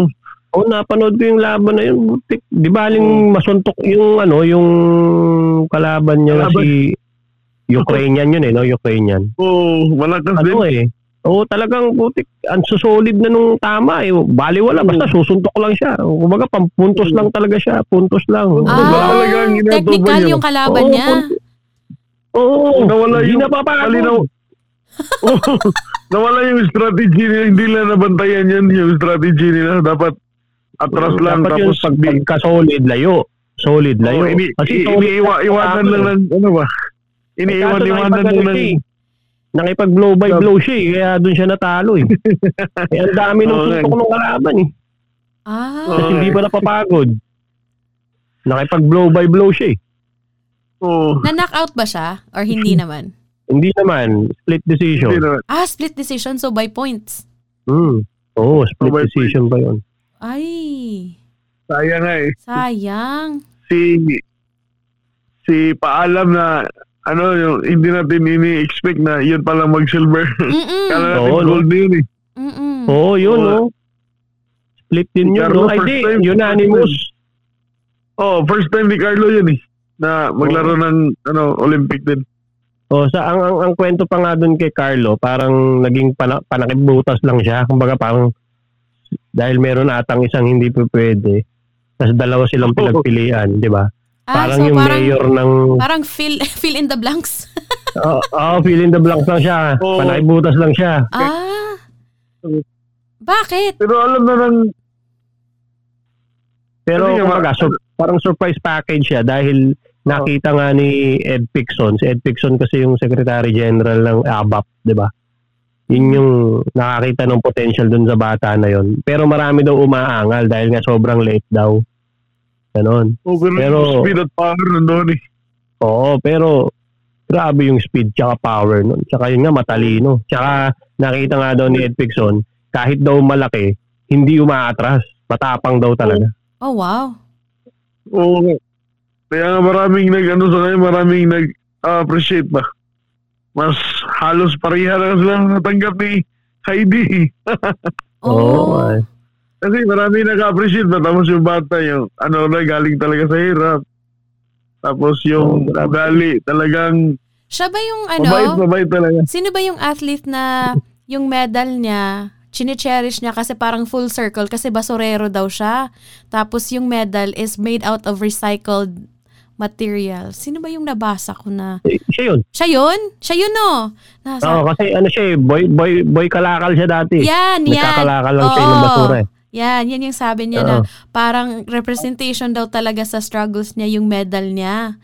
Kasi Oo. ganyan daw talaga siya na alam mo yun yung um, something came out of, you know, yung mga nadidisregard na ng mga tao. Ang galing ng message nun eh. scavenger siya eh. Oo. Grabe. Mm. Grabe yun. Bilib ako sa mga So- mga Pinoy athletes this year ha. Bang klase. Oo nga eh. Alam mo ba, ang good news ngayon na, eh, kung matutuloy, Mm. nag, nag-promise si MVP, si Manny Pangilinan, nagagawa siya ng parang Olympic training village sa Antipolo. Good. Ah, so siyang magpapagawa nun para lahat ng gustong may potensyal, at least yun, private sector na yun. Wala na talagang papasukan na politika Oh, ron. dahil, private, private na yun. Sa kanya talaga yun. Ah, so Oo, hindi na government yun. So- run yun. So, hindi, hindi, sa kanya yun. walang Sa politika kanya dyan. talaga. Wala, Sa oo, kanya. private sector yun. So, Sa kanya, sa kanya, sa kanya talaga. kanya talaga yun. So, lahat ng sports, ng Olympic sports, nandun. Doon daw gagawin. Wow, sana. yun nga kinata- parang yun yung kinatatakutan ng P- PSC baka wala nang matirang ano, Athlete doon. Oh, wala na silang matitrang player. sa kanila na. Nandun na sa Oo, kanila. wala na talaga silang magiging player. Kasi mo, na, narinig ko lang, narinig ko lang din yun kasi oo. sabi Kasi, ko, oh, baka ano, sana naman. at the end of the day, talaga. oh, at the end of the day, yung donation na gagawin na yun ni MVP, business yun. Mm-mm. Oo nga eh. Magiging business yun kasi free yung ano mo, training mo. So, lahat ng magagaling pupunta sa akin. Yes. Oo. Di ba? Tapos, lahat ng magagaling. tapos Supportado, supportado yung- ko. Di ba? tapos yung allowances nila, malalaki Allowance bigay. sila, bibigay yun. Oo. Tapos siguradong may sariling bahay yun. Kasi village na yun eh. Mm-mm. In-house na Oo. sila eh. So, wala nang problema sa lodging. Wala na. So, wala, na parang, problema. parang, ano na, parang, parang nasa loob ka ng townhouse ba?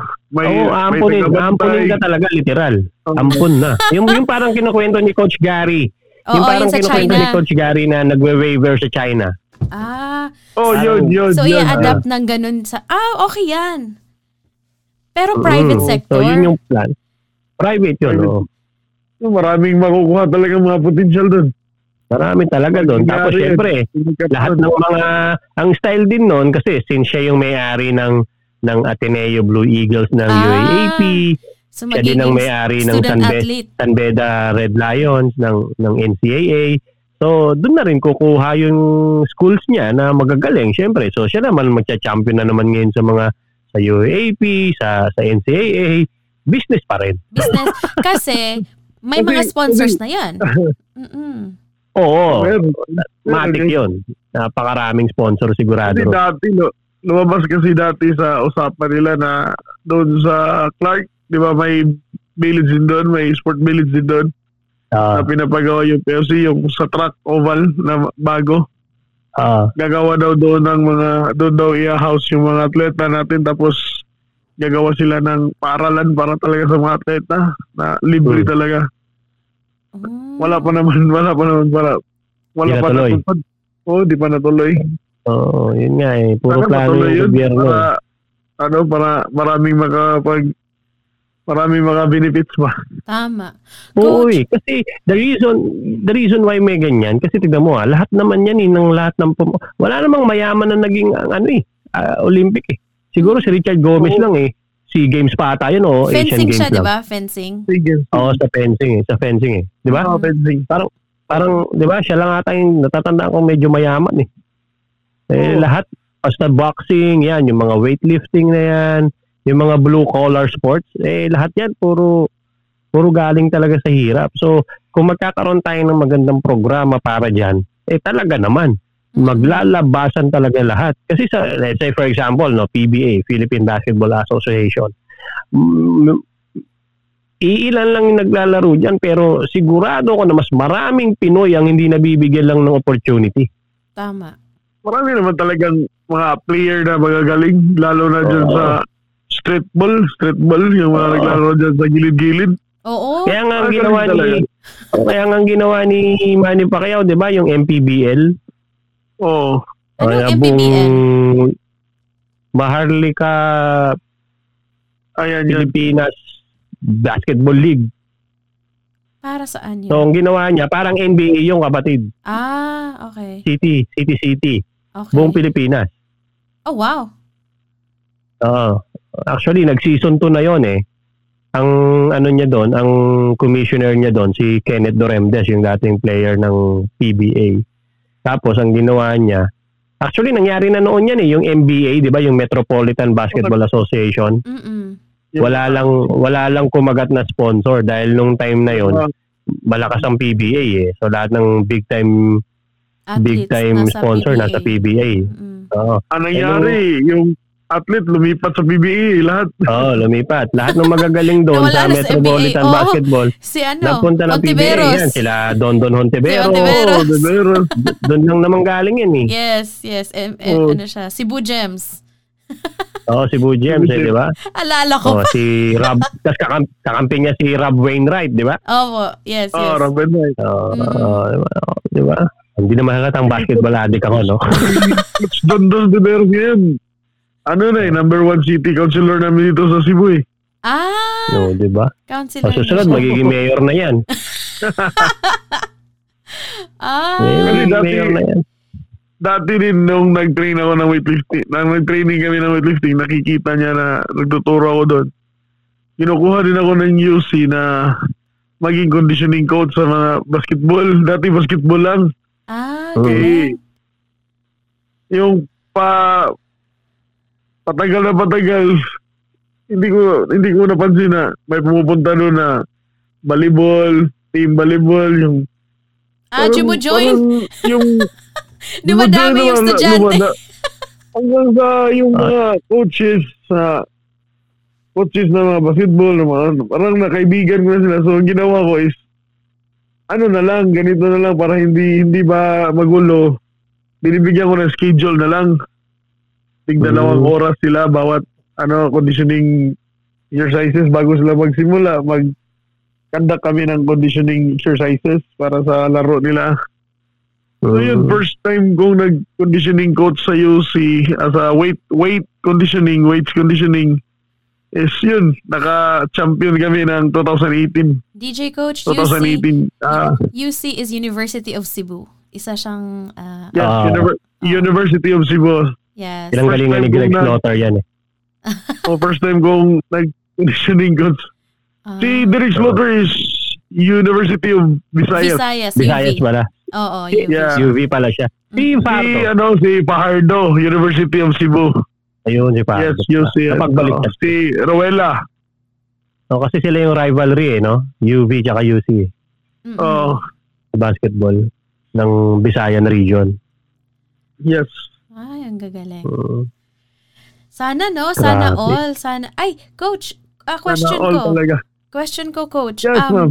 with what with what um happened sa Victory tsaka kay Ando na um napaka magandang feedback for the weightlifting with the Olymp with what happened sa Olympics na napakaganda.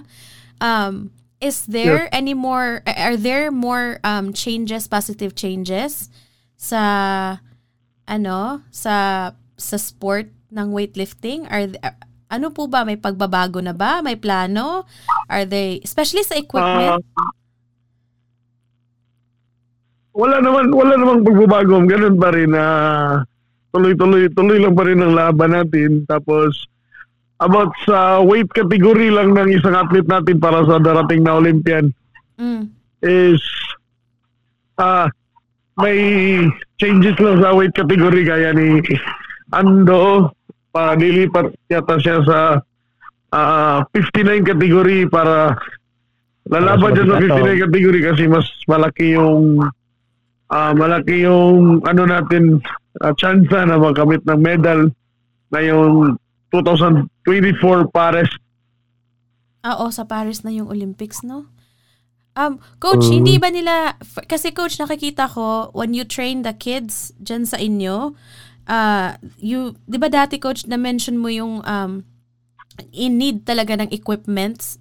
So, wala po bang pagbabago ma'am. in that way na may magdo-donate na ng equipments, may magfa-funding um, for the athletes? Ganito kasi ma'am, sa weightlifting, yung PSC talaga is nagbibigay naman sila ng mga ah, sets of barbells doon sa Luzon, sa Mindanao. Mhm. Kaso nangyari kasi ngayon, padami na padami yung bata natin. So, kailangan, kailangan natin magdagdag ng karagdagang Barbells. equipments para Mhm. naman sa iba na maka makabuhat pa sila ng makapagbuhat sila ng talagang totoo talagang ah, barbell set ba kasi yung ginagawa ko dito sa amin sa amin Mhm.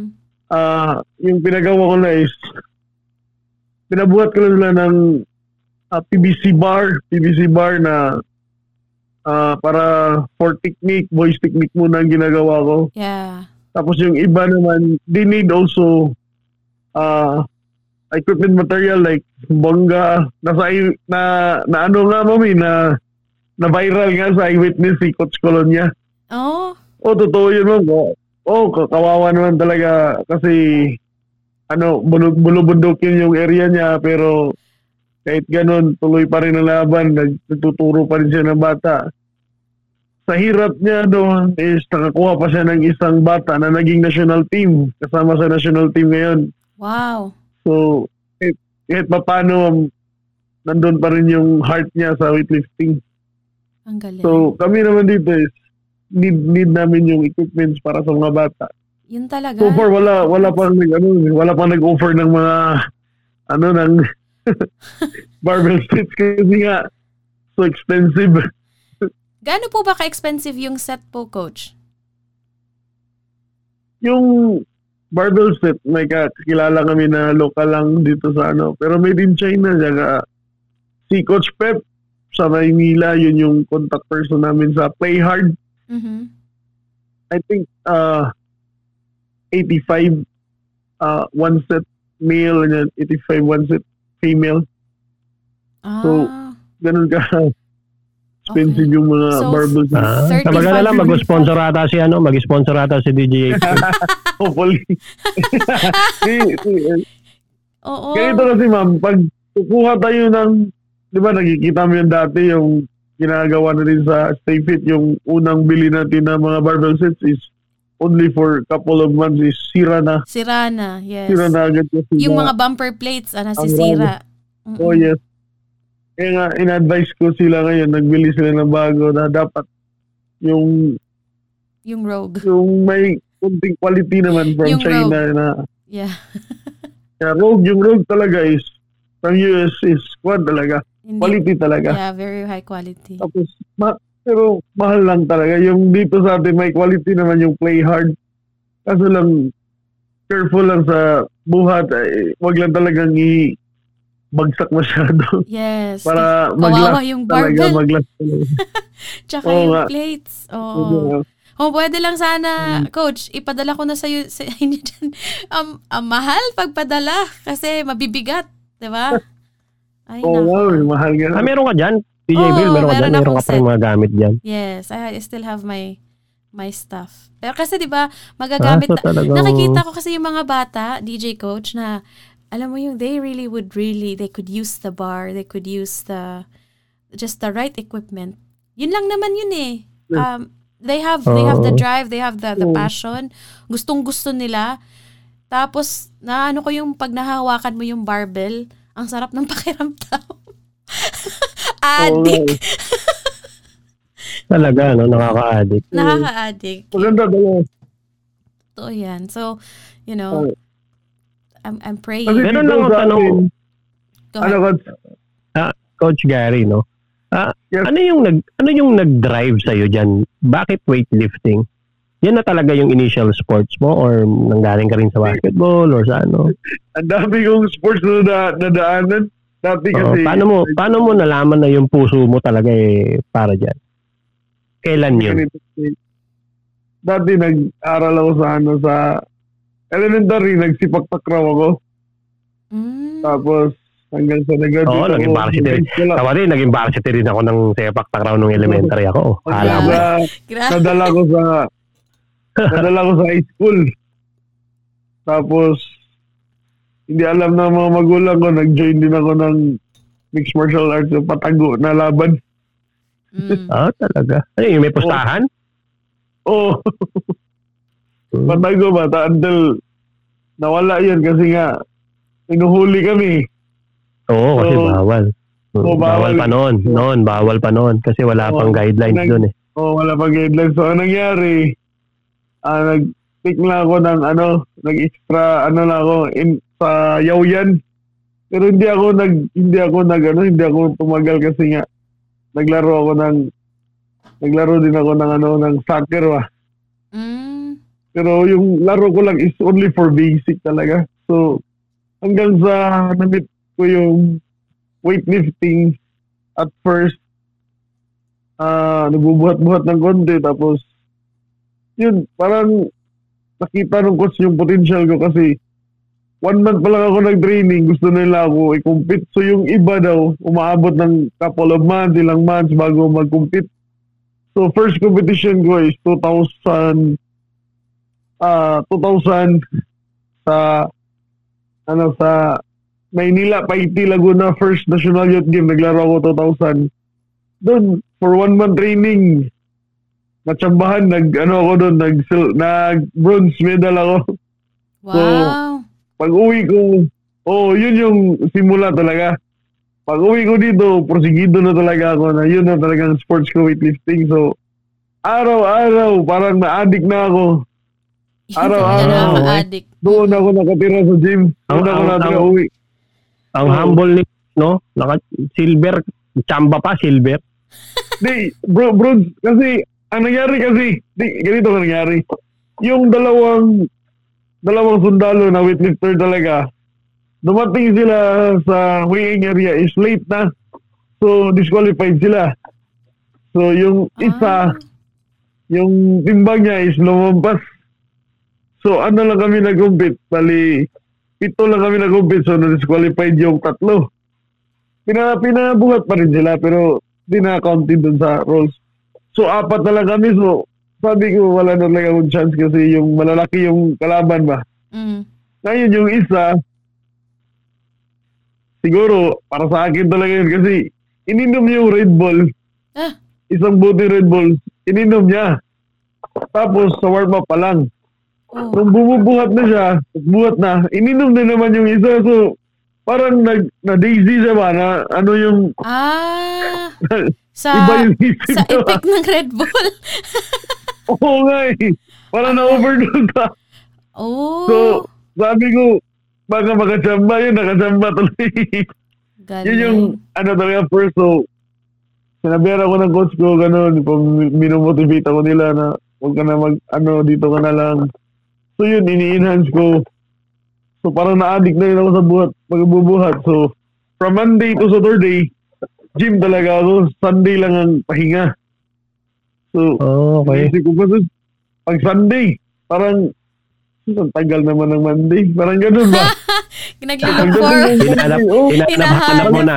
Mm-mm. Oo, pagkaka-addict talaga. Lalo na pag nakalaro ka na tapos sabihan mo, oh, sa, by next year may laro doon sa ano, or by eh, after six months meron tayong laro. Parang may target ka na ba na dapat sa sunod na laro, pagkita namin ito, dapat talunin ko na to siya. Gan, parang ganun. May goal na talaga. Iba talaga yung, oh, nakafocus talaga kami sa training. So Coach, yung ginagawa ko, mm, yes ma'am. Coach, ah, may tanong ko lang real quick. Pag ah, pag gusto ba, for example, lalo na ngayon, di ba, ang dami nagsasabi, ah, gusto ko nang maging katulad ni Heidi Lynn, gusto kong maging medalist, gusto ko nang mag-lift. Pa, paano po ba if they're older, um, if they're in their 20s, tapos magsa-start sila um, into weightlifting, may chances pa po bang maging Olympian at that age? Or maging masters na lang ang paghandaan? Ganito kasi yan ma'am, Ah, sa weightlifting is no age limit. Pag potential Okay. lang yung bata, ay nakikita na din kasi may mga may mga tao talaga na sadyang pinag malakas talaga ba? Mhm. O makikita yung potential. Gifted Pag- talaga, gifted. naglaro ng local, doon natin pinipilian eh. At the Mm. age, Ah. sorry, yung age niya is 20 na or 23. So, naglaro siya, natalo niya yung national team. Mm. So, binibigyan ng chance na makapasok ng national. So, kung may laro yung ibang bansa, na pwede natin siyang isa lang, ipinapasok natin.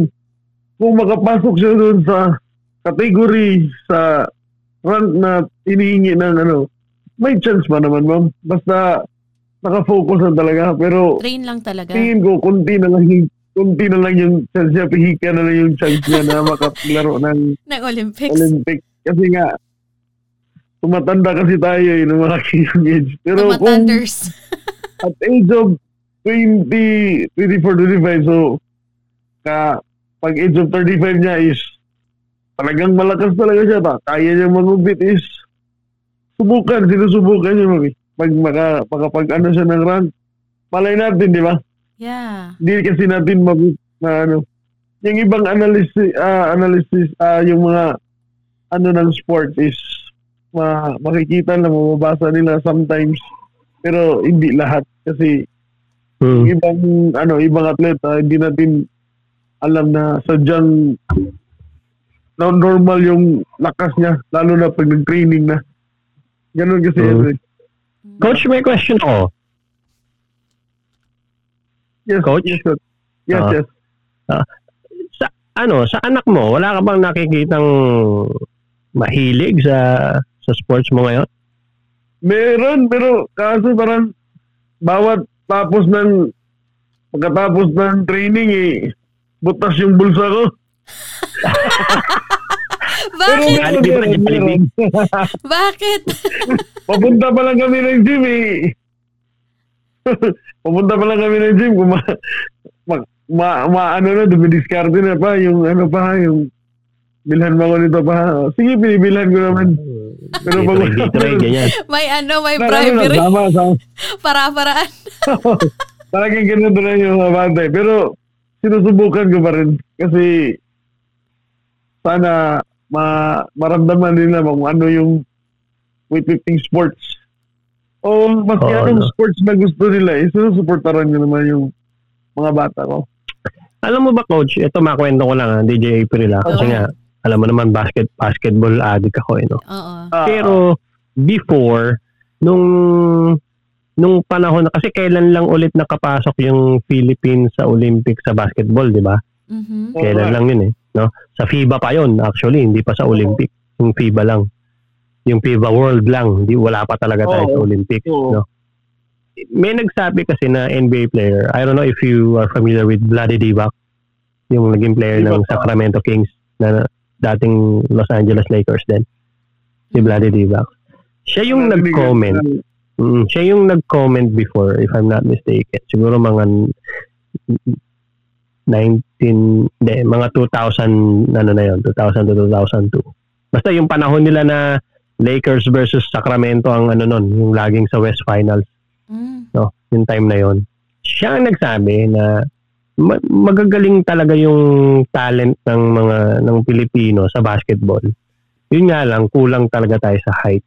No? Kulang tayo sa height. Aray. Tapos ang sinabi niya, ay sorry, sorry. sorry, sorry.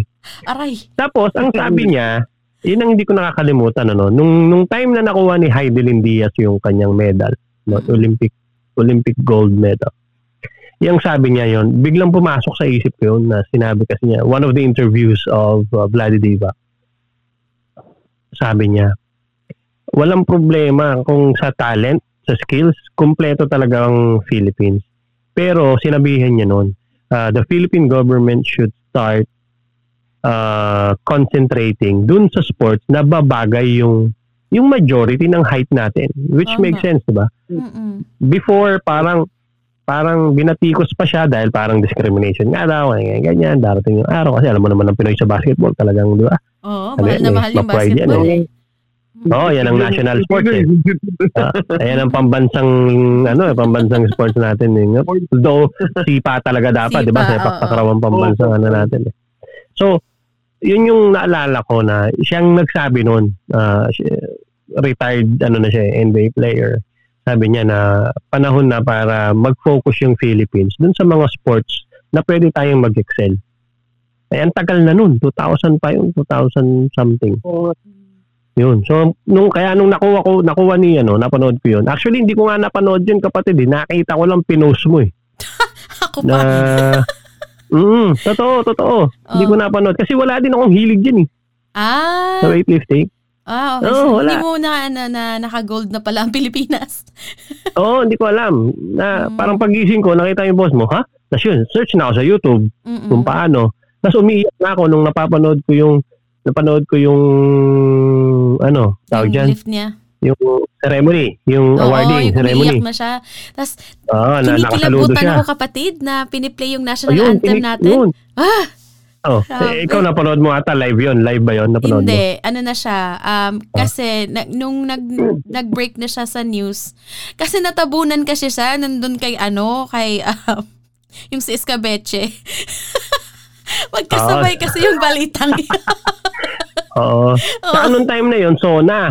Oo, tsaka Sona, tama. Oo, Oo, Sona. Sona. Sona ni Duterte yon eh, nung Yes, time na yun. yes. So, parang, doon ako naka, nanonood kasi ako ng Sona noon. Tapos nakita ko sa post mo. Tapos yun, tinignan ko na sa YouTube. Nga, nakita ko na nga na yung awarding ceremony na nakasaludo siya habang umi- umiiyak siya. Umiiyak siya. Wala, kinalabutan talaga ako. Tapos umiiyak na din ako. Mm-mm.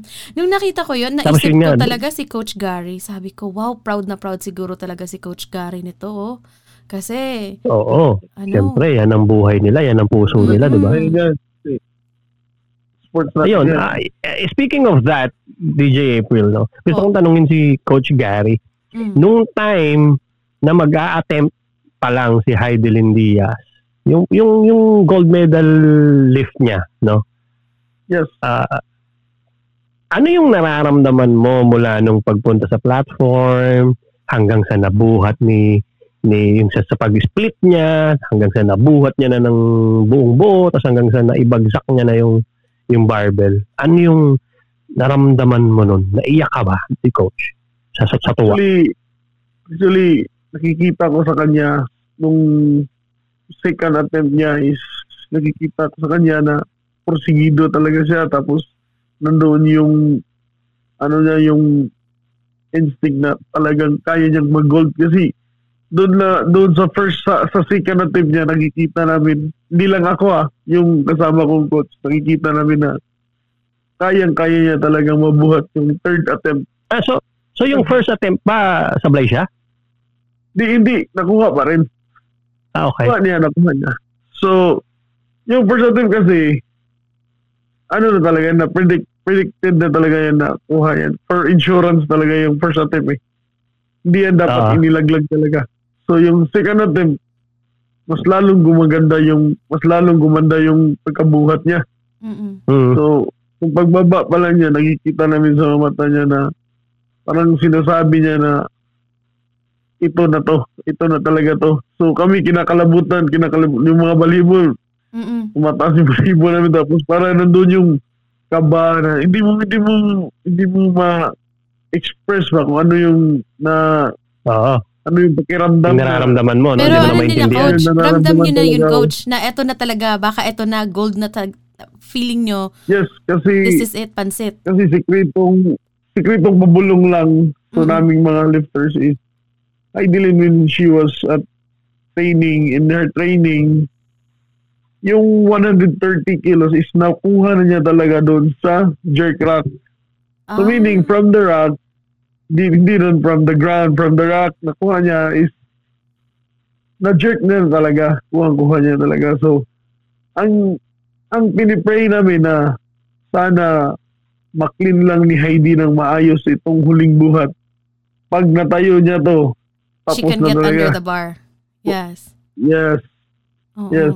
So, Tapos na yung laban. nung, nung pag-akit ni Heidi so doon nagsimula na yung mga Kaba na, kaba na. Parang- Ay! ano na, oh, yung, yung excitement, yung excitement namin. Tapos, dati, ang gulo namin sa gym. Sa gym lang kami nag, ano eh, nanood eh. Tapos yung Mhm. live ko dito sa cellphone ko. Tapos, ah, ah magulo na talaga. So, nung si Adeline na nasa harap na si Adeline, parang tumahimik ng konti ba? Mm-mm. Nung start ng pag-angat talaga ng barbell papunta sa kanyang, sa kanyang balikat, Mm-mm. is nagsigawan na kami lahat. Yung na-clean na niya. Pagtayo na pagtayo niya, wala, wala na, sigawan na talaga.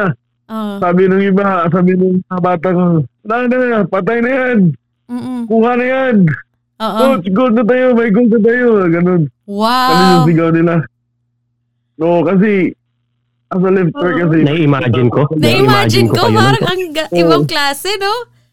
grabe talaga yung, ano, yung, dati nakafocus kami, nakatunto kami, yung naka-clean na. Pag clean tayo, tayo, sus, parang kami yung nagbubuhat ba, pag kami yung nagbibigatan ba. Oo. Tayo, tayo, tayo. Oo. No, pagkatayo na talaga. Yung pagkatayo na talaga. Sabi nung sabi nung isa kong coach si Coach Bors, Coach Boreros sa under pa rin ang sama ng Team ng Pilipinas si Oo. Christopher Borero sabi niya sa akin na Coach, wala na coach. Gold na talaga. Sabi ko, oo nga coach. Hindi na yan sasablay kasi nandyan na yan sa taas kasi pag kami lifter talaga, pag nasa laro, once na itayo mo yan, barbell, dapat siguraduhin mo na talaga na makuha mo yan pataas. Mhm. Yun yung, parang yun yung tinitrain namin sa mga bata namin ba. Huwag niyong sayangin ang panahon na nasa taas na yan. Mm-mm. Dapat talaga, i-go nyo na yan. Mm-mm. So nakita namin si Heidi, lalo-lalo na nung nag-training siya, nag-jerk rack siya ng 130. So yung last attempt niya is 128 lang. Oh, So kaya. sinasabi na rin na wala na coach, kuha na coach, kuha na. Pag, pag, pagka tulak talaga, yun, pasok agad. Sigawan. So yung pagpasok kasi, malakas, malaki ang, malaki kasi ang stalig na, pananalig namin kay Heidi pag nasa taas yung barbell. Kasi yung, kung makikita nyo sa braso niya, nakalock, nakalock na talaga. Yes. Para bang hindi na ma, hindi na ma, ano, maghambala pa ba. Nakalock na talaga. So, pag, pagka recovery, pag sabing baba, binaba niya agad. So yun, Sigawan. Talunan na kami lahat. Yung. Oo, yung. Nalaglag pa yung cell. Akala ko na nabasag. Oo, okay. Ano yung, Ah, Yung baka lalagyan. napalitan yung cellphone ah. yung lalagyan kasi, yung lalagyan parang ginaga, ginaalog-alog na ng mga bata. Parang sa tuwa. Parang na-imagine, parang na-imagine ko sila kapatid na parang nanonood sila nung laban ni Pacquiao tapos malapit Oo. nang manakaut yung kalaban. Oo, di ba? Parang ganun talaga. Sabi. Oo. Sa, sinabi nga namin, paglaro, paglaro niya, no, dapat mag-ano sana kami, mag kanang watch party ba? Oo. May kain-kain. Yes. Pero ang nangyari kasi, yung, ang laro na hindi na 6 o'clock is nasa training kami. So, Ah. pag 6 o'clock, hinto lahat yung training. Focus Noon. agad. Nood ka lahat. Oh, nung naglaro siya. Oh, sus, pagka, pagkatapos na pagkatapos ng buhat, ah, yung mga bata hindi na nagbuhat ulit. Iniligpit na yung lahat ng Philippines. So, Excited na. Party na. Oo. Oo.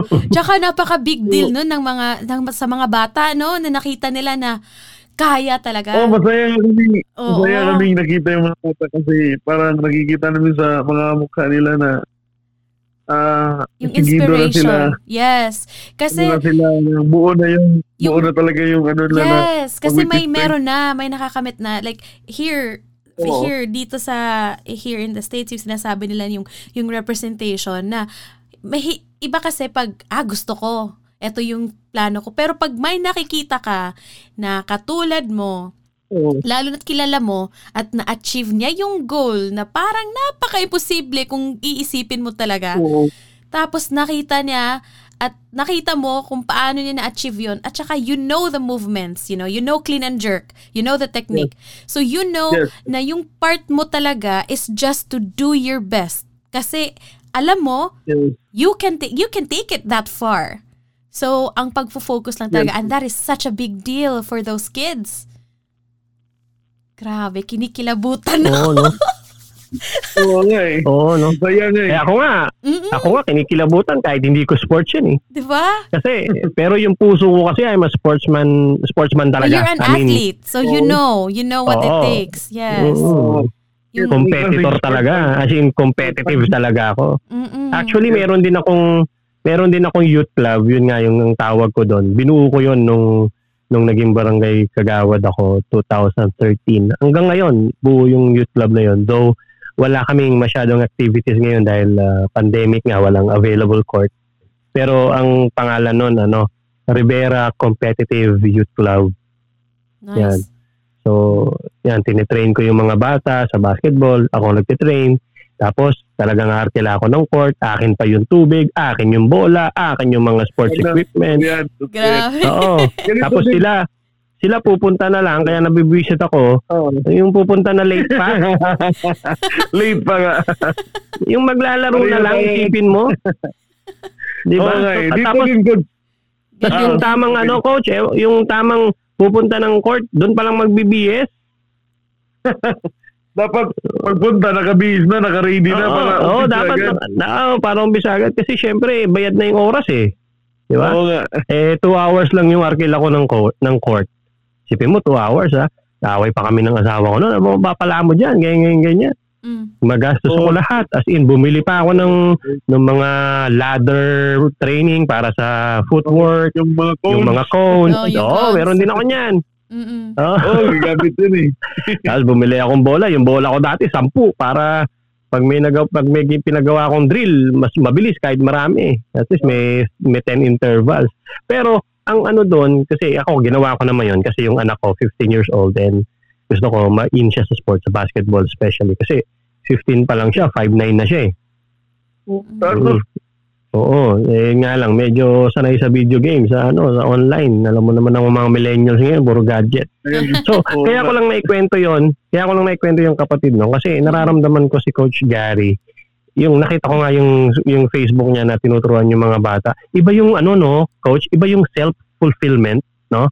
Oo Kumbaga. Kahit kahit wala pang nararating yung mga bata na yon, iba yung pag nakikita mo na porsigido, yung talagang makikita mo kasi sa mata nung nung tinuturuan mo kung siniseryoso yung tinuturo mo eh, di ba? Oo. Ang nakakabwisit yung niloloko lang eh, yung pinapagawa mo tapos parang pabanjing-banjing lang, di ba? Oo. Yan, Tama. ganyan yun eh. Dito kasi, ko, sa amin, maraming mga, kasi alam mo naman, squatters dito sa amin, yung mga bata nandito.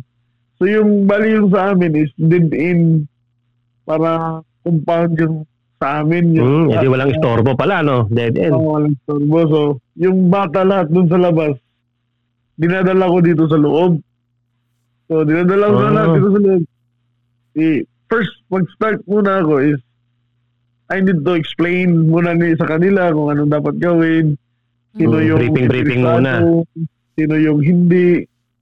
So, so far, sabi ng lahat, interesado kami. So, nag-start ako ng PVC bar.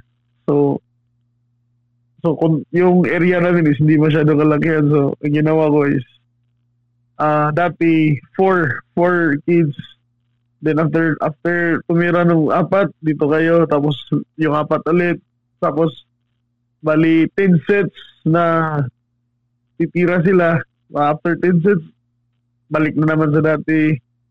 So, nakikita mo yung bata kung sino yung potential. So, kasalukuyan bukas, makikita mo yung sino yung agresibo talaga kasi maaga pa lang, nandito na sila sa ano eh. Sa labas ng bahay, naghihintay na. Totoo, totoo. Ako, Tapos naranasan, naranasan mo na ba, Coach, sorry, napin, naputol kita. Naranasan mo na Okay, ba, okay. Coach, na, na kakausapin ka ng magulang mo na, yung magulang ng mga bata na, sabihan mo nga yan kasi sa'yo, sumusunod eh. Sa Ikaw akin, na hindi yung eh. tatay. oo, totoo yan, totoo yan, totoo yan, totoo Oo, yan. di ba? Gaya. Totoo yan. Lalo lalo yung si El Renando. Oh. Oo. Tapos yung tatay niya kasi wala nang wala na siyang nanay yung tatay niya. sinasabihan ako din sa tatay niya, Coach Gar, ikaw Hmm. nang bahalang magsabi yan kasi sa akin ayaw makinig, ang tigas ng ulo. Tapos, Yan. Ayun. nagmu- Yan yung mga yan yung mga tinatawag na intangible uh, uh, achievement ng mga voluntary coach na kagaya natin, Oo. Coach Gary, no? tapos, Ako, ako talagang talagang sa bahay lang. I mean, barang barangay pa lang naman ang narating ko. But yung purpose kasi doon, no, is to to bring them in sports na hindi na maligaw ng landas, 'di ba? Oo, yun din yung ano target ko eh. Kasi yung ibang bata ngayon, parang nasa internet kasi na nakatira, eh. ayaw nang lumalabas kasi. Oo. Yes. Yun na nga. Sayang yung binibigay na ah, kahit kahit sin, kahit coins lang yung binibigay ng mga parents. So ma ano lang nila mapupunta lang doon sa internet cafe. So ay- ayayaman yung may-ari tapos masisira pa mawala pa yung sports nila. tulad kasi nung Okay tayo, 'di ba? Eh, I mean, ako ha, ewan ko sa inyo kung ilang taon na kayo, no? Hindi sabay ganun eh. Joke Ah, lang. charot. Joke lang, Ate April. Kuya Jack. Nabalik na naman yan. Ayan. Ah, Oh, kamusta Kuya Eh, Jack? Hindi, ang maganda kasi- lang kasi, ang maganda lang kasi sa pag natuturo kami yung mga bata ng walang kapalit talaga is yung magandang pakiramdam is makita mo yung potential na napapasaya mo sila tapos yung pag walang Oo. training lalabas ako doon Mm-mm. Pusas Mm. lang lapit coach good morning training. parang may may natutunan silang ano ba na magandang asa like for example nagigreet sila ng coach good morning may Wow. may, Mm. may ensayo to ngayon ganun ba so Oo. old, 8 years Yun, old, tama. 9 years old. Ako, ang ginagawa ko pa nga noon, kapatid ah, Oh. kasi tama yun eh, Coach Gary, no? Oo. Hindi lang sa sports, kailangan din may character eh, di ba? Yung Yes. character din, no? Kasi mahalaga yung ugali. Ako, ang minsan Oo. pinagawa ko, kapatid, Mhm. ah, after ng training, kasi lahat ng mga tinitrain ko, halos lahat dito, ganun din naman, mga indigent people din, ano? Mhm. Parang walang-wala din, ganyan, no? Opo. Ang matitigas ang ulo, mga laman ng kalye, alam mo yun? Yung Minsan kailangan ng outlet talaga. Oo, pinagawa ko. Yung mga tarantado ng kalsada. Yan yun eh. Yan yung mga ano eh. Oo. Ng kalsada. oo. Dati meron dito mga tarantado pero dahil sa sports napatino ko sila. Yun, oh, yun, yun, Yun. coach. Yun, y- yun yung maganda eh, no, na sa iba, sa iba ang tingin ng ibang tao. Kasi yun minsan ang hindi nila alam eh, no. Karamihan kasi sa atin, sa society natin, kapag mahirap na, laman ng kalye, di ba, binubuli, ang liit ng tingin. Kaya yung mga bata ngayon, as they grow old, uh, makikita nila na ito pala eh, ito yung kinabibilangan ko na hinahamak lang ko, walang pakialam sa akin. Kaya lumalaking siraulo. Tama. Pero ang kailangan lang talaga nila is proper guidance with opportunity na ipakita kung ano yung galing nila, kung ano yung potential nila Mhm. na walang nagbibigay, na hindi kayang ibigay ng magulang, yun pa yung nakakalungkot. Mm-mm. No? So isa yun sa isa yun sa advocacy ko rin kung bakit DJ coach din ako sa sa DJ DJ April no. Kasi I want to teach life din, di ba? Sa life, yan, yung mga decision making and all. At ah, mabalik ako dun sa coaching ni Coach Gary na nakita ko nga yung sa Facebook mo. Sobrang, ah, ang nakakatuwa pa dyan, Coach, yung merong lalapit sa'yo, di ba? Sasabihin, Okay. Coach, Parang, thank, thank you ah. Kasi kung di dahil sa'yo, ganito, ganyan, di ba? nga. Parang ganon. So parang, ha? Wala ka namang ginawang ganon. Pero unconsciously, meron kang naitanim dun sa isip ng bata. Not only the sports, pero yung character bilang tao. Kasi yung sports, oh, ang sports kasi is uh, one way of un- unity, di ba? Unity talaga yan eh. Oo. Oh, yan talaga yon Kasi teamwork talaga yan eh. Teamwork. Di ba? Relationship mo ng coach, tsaka na as, as a trainer, trainee, di ba? So hanggang magtrabaho sila, makukuha nila yon na pag na-late sila sa trabaho, eh papagalitan sila ng ng amo Manager. nila tapos oo, ng manager and then may kaltas pa sa sahod, di ba? Pero pero pag natutunan nila yon sa na maliit na ba, maliit pa lang sila na on time sila, eh Oo. ma-appreciate nila yung paglaki nila. Yung self-discipline, no? Pag Importante. Mm, exactly, self-discipline. Ah. Ibang iba yung pag yun ang naituro mo sa bata ng bata pa lang, ah, I I guess. I mean, I'm sure pagdating na mag-mature yung bata na yun, kayang-kaya na nun maging mag, mag-isa. Oo, mag-isa. Independent na yun. Sana Kaya yun, yun ang sarap, ang sarap, ang sarap maging coach. Lalo siguro, ah, ako wala pa akong narating, no? Pero si si coach, no? As in, yung, yung ano, weightlifter na nakasama niya na rin before, di ba? Nag-Olympic gold medal. Tapos yung mga coaching staff no, nakasama niya rin.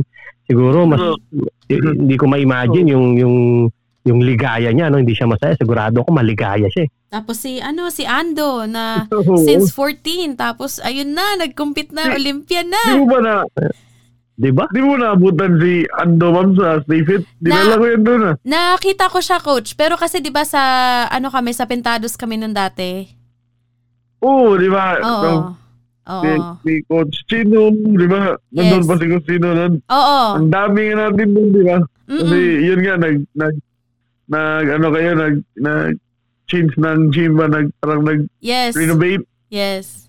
So, nandun lahat. So, dati, dinala ko yan doon yung mga bata ko para, para inspired naman yung mga ibang lift, ibang Oh, uh, crossfitter na mo, makita ang nila yung ganda bata ng mga lift. ba? ang babata pa. So, Oo. Di ba, no? May forma na eh. Mm-mm. so, Tapos ang bilis ng pick up. so, Galing.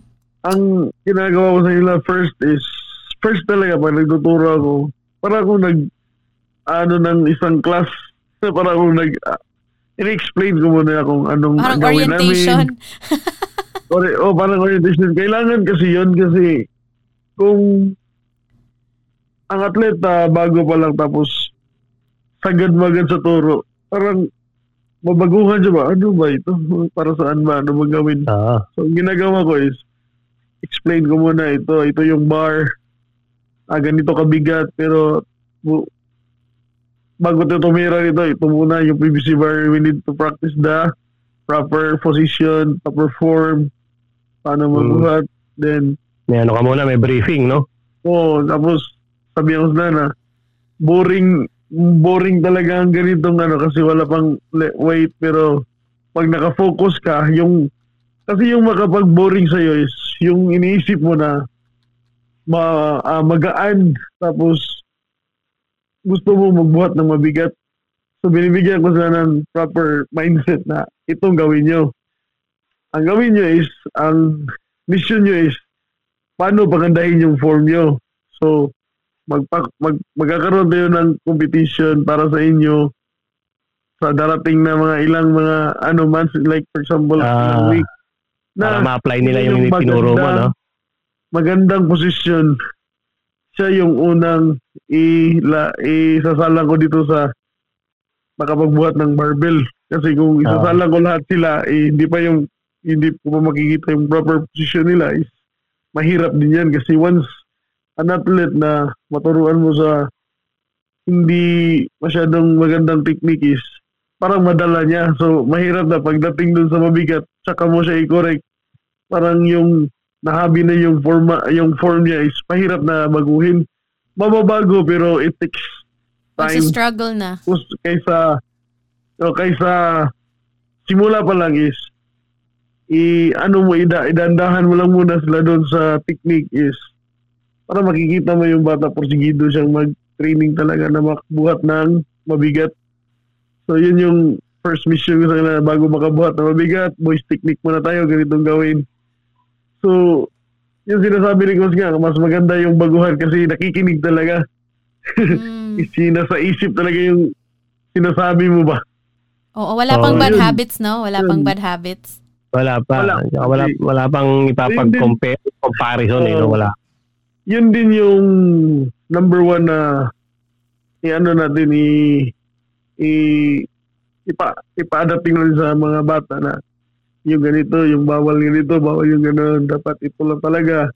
Dapat makinig yung mabuti. So, may mga rules tayo na dapat nyo sundin na ngayon pa lang is part of your discipline. Nakikita natin kung sino yung mabait sa inyo. Parang Ah. inaano natin sila ba na oh, mas mabait. No, parang ma, para ma, ano talaga na sa puso nila, masa isip nila yung Totoo, totoo. yung Kasi yung, ng yung, yung ugali kasi walang gamot eh. Tama. Oo, mahirap po. Diba? Hindi tulad yung skill, training lang, ma-enhance mo eh. Minsan nga coach, may athlete ako ngayon na yung attitude niya ba, kung ibang coach ang mag-handle, hindi mo talaga siya ma, Hindi ma- matatagalan. Matuturuan. matatagalan kasi niya, yung attitude niya is moody ba? May moody kasi na athlete na. Oo. Pero kung ako mag-handle sa kanya, ang ginagawa ko is, pagdating sa buhat, hinigpitan ko ng konti. Pagkabuhat niya is, I will, sinasabihan ko siya ng i-appreciate ko yung Oo. binubuhat niya. Ah, Ayaw ko talagang Yung sabihin positive na, "Uy, reinforcement. Pati yung, uh, mm, yun ang approach mo. Ina-appreciate na ina-appreciate mo yung bata. Yung isip niya is magaan, magaan. Mm-mm. Parang, ah, coach, sakto dito. Tama ba yun, coach? Oo, tama yun. May konti lang. So, yung sinasabi ko paulit-ulit na, Oo. change ko yung technique niya sa positive na ano pamamaraan na hindi niya mapansin ba. Tama. Yung hindi Like, siya magiging example, defensive, no? Oo, hindi siya maging defensive na. Sa tingin niya tama, pero kinukorek mo ng padandahan until na mag-get niya yung perfect na form niya is yun na yun. So that, i-maintain mo yan. Yan na yun ha. I-maintain mo. At kuha na naman niya. Yun, yung pabalik-balik ulit-ulit. Kasi weightlifting is sports na kailangan babalik-balik yung technique. Yes. So yung Oo. totoo. Oo, kasi hindi hindi hindi pa iba iba pabalik-balik yung technique. Tapos ini-enhance yung lakas lakas ng bata sa pamamagitan Mm. ng pagdagdag ng mga load padahan-dahan. So yun ma, ma yung muscles ng bata. pag- Naalala ko yung ano, naalala ko yung nag, nag-seminar ako kay Coach Tim Cone. Di ba si Coach Tim Cone yung winningest coach ng PBA? Ah, Nag-seminar ako sa kanya sa coaching coaching training eh. Ang isa sa quote niya, I mean, mantra niya, if you want to win a championship, you must have a championship practice. Wow. Yan ang sabi niya. Yan hindi, hindi ko makakalimutan sa kanya. Na ganun pala siya mag-mindset. So practice pa lang, kala mo championship na. Oo. Oh, tama. Kaya Ganun siya kadetalye. So parang nakikita ko si Coach Gary sa kanya. Yung mindset, yung no? simple lang yung maliliit na detalye, oo, yung maliliit na Oo. detalye eh talagang kailangan i-correct na. Di ba? Oo, Kasi Habang maaga pa. ganun kasi kasi habang Oo. maaga pa. Oo, dapat ganun talaga. Dapat mataas din yung pasensya kasi may mga athlete din na mahirap talaga na explain sa kanila. Dapat ikaw mismo yung gagawa muna para sa Oo. kanila. Tama. Kasi Oo, pag hindi diba? mo sinita yun, parang yan, tulad ng Oo. sinabi ni DJ April, magiging habit eh. Di ba? Mm-mm. Oo, habit niya eh. Oo. So sasabihin nila, niya, na, tama na. tama naman ako eh. Oo, yun, yun, yun. Yun nga. Ah, Oo. kahit ano nila na hindi, hindi na, hindi na, hindi na tama. Sabihin na tama. Oo. So, so coach, eto na lang, no? Kasi medyo gumagabi na, no? I know. Oo. Opo. Ah, if, kung, Okay lang. kung, kung marami kasing nakikinig sa atin ngayon ng mga youth, kasi mga ECQ ngayon, ano? So, Ang daming makikinig mga nito. Weightlifting atin. eh. and, oo, di ba? So, uh, regardless of the sport, is, uh, if, uh, yeah, sh- especially uh, sa ano, sa, sa weightlifting ka, di ba? Pero, uh, as a, kasi ako, I want to, to talk to you as a coach din, ano? So, Yeah. kung ano yung mapapayo mo sa mga kabataan ngayon na merong gustong pangarapin. Mm. Yan. Ah, Lalo na sa akin, sports. Ang may papayo ko lang sa mga bata, lalong-lalo na sa in any kind of sports talaga. Ako, weightlifting, weightlifting coach ako, si coach sa basket naman. In any kind of sports, ang mapapayo ko lang talaga is tugunan nyo ng pansin kung ano yung nararapat na sports na sa inyo talaga. Tapos, yung dedicate, ipakita nyo na deserving kayo sa sports na pinili nyo Mm. you need to train hard. Dapat makinig sa coach. Kung ano man yung binibigay na instruction sa coach. Kung may mga bagay na hindi nyo alam, dapat magtanong. Kasi kailangan talaga sa athlete na you need to conversation with your coach about what happened in your training, kung ano ano nangyari sa'yo, kung komportable ka ba sa training mo or may naramdaman ka ba? Kasi kaming coach is we will guide you na mag-guide lang kami sa inyo na marating nyo kung ano yung mga dream nyo sa buhay. So kayo mga atleta is dapat mag conversation talaga kayo sa coach, magko-communicate kayo sa amin kung ano yung pakiramdam, yung binigay namin na program is ano, kung komportable ka ba, tapos makinig mabuti sa mga instruction ng coach at dapat respect Yun. lahat, irespeto nyo. Yung mga bata na mas mabata pa sa inyo na athletes hanggang sa senior athletes, lalong-lalo na sa coach nyo. Dapat yung respeto is huwag nyo walain yan. Isa yan sa tagumpay na hindi nyo ma mabebenta kung baga sa ganun coach, diba? Priceless siya. Oo, di ba? Mm-mm. Right. Yes, priceless talaga. Priceless. Wala ba tayong palakpakan dyan, DJ April? Sandali, sandali. Paghahandaan ko yung palakpakan. Give me one second. Ang galing eh. Oo. Parang natulala ako sa ano eh. Ayun, eto.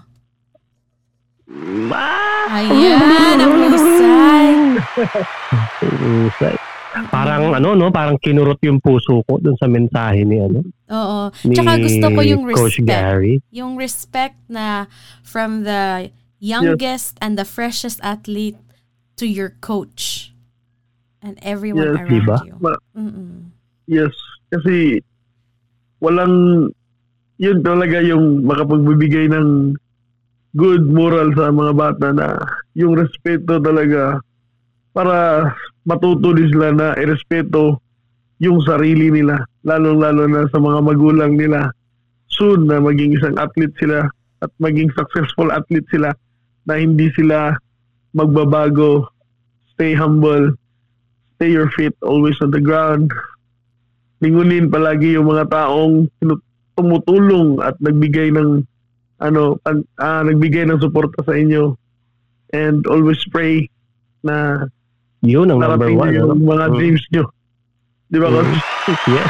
Palakpakan! Galing! Hallelujah. Ang Di ba, no? galing. And besides, it's not always the winning that counts, di ba? Yes. Kung, it's how you play the game, di ba? Kung, kung nabigay mo yung best mo, di ba? Yun yung mahalaga doon. May, Tsaka- may weightlifter tayo, Coach. International weightlifter siya. Tinatawag siyang ferry lifter si Hussein. Umawat, Mhm. ho, ah, Hussein, Susana Hussein, ah, isa siyang weightlifter ng Qatar. Mm. Mhm. So, sa, sa ugali niyang pinapakita, kahit yung sa Olympic qualifying kami, kahit nag-second lang siya is, para lang siyang nalaro ng gold kasi pati yung jury lumapit sa kanya na sinabihan siya na, relax lang. Kung sa sa Tagalog, relax ka lang, kaya natin to.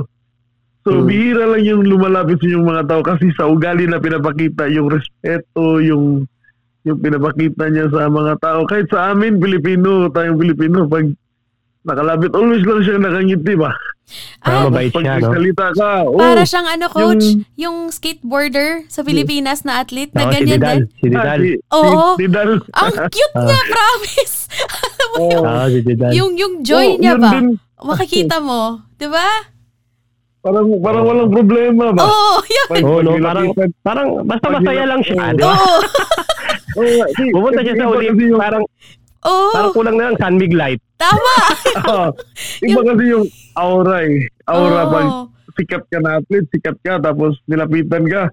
Tapos, ikaw parang, ano ka lang ba? Parang wala lang, tapos lumapit ka. Tapos Ah. tumawa sa sa'yo, nag-smile sa sa'yo. So, so ikaw, Oh, parang confident kang lalapit sa kanya. Oo. Ano ba yung Grabe. Parang ano si ano nga si Didal eh, no? Parang Miss Congeniality siya ron. Oo. Tsaka, alam mo yung, ang naaaliw Yun, ako sa kanya yung mga pictures niya na nag, nagpo-photobombing siya, na tuwang-tuwa siya sa Oo. sarili niya. Alam mo yun? Oo, si Vidal. Ano Oo. talaga yung batang yan? Oo. Smiling kahit Babagat. nadapa na niya eh. Tumatawa pa rin.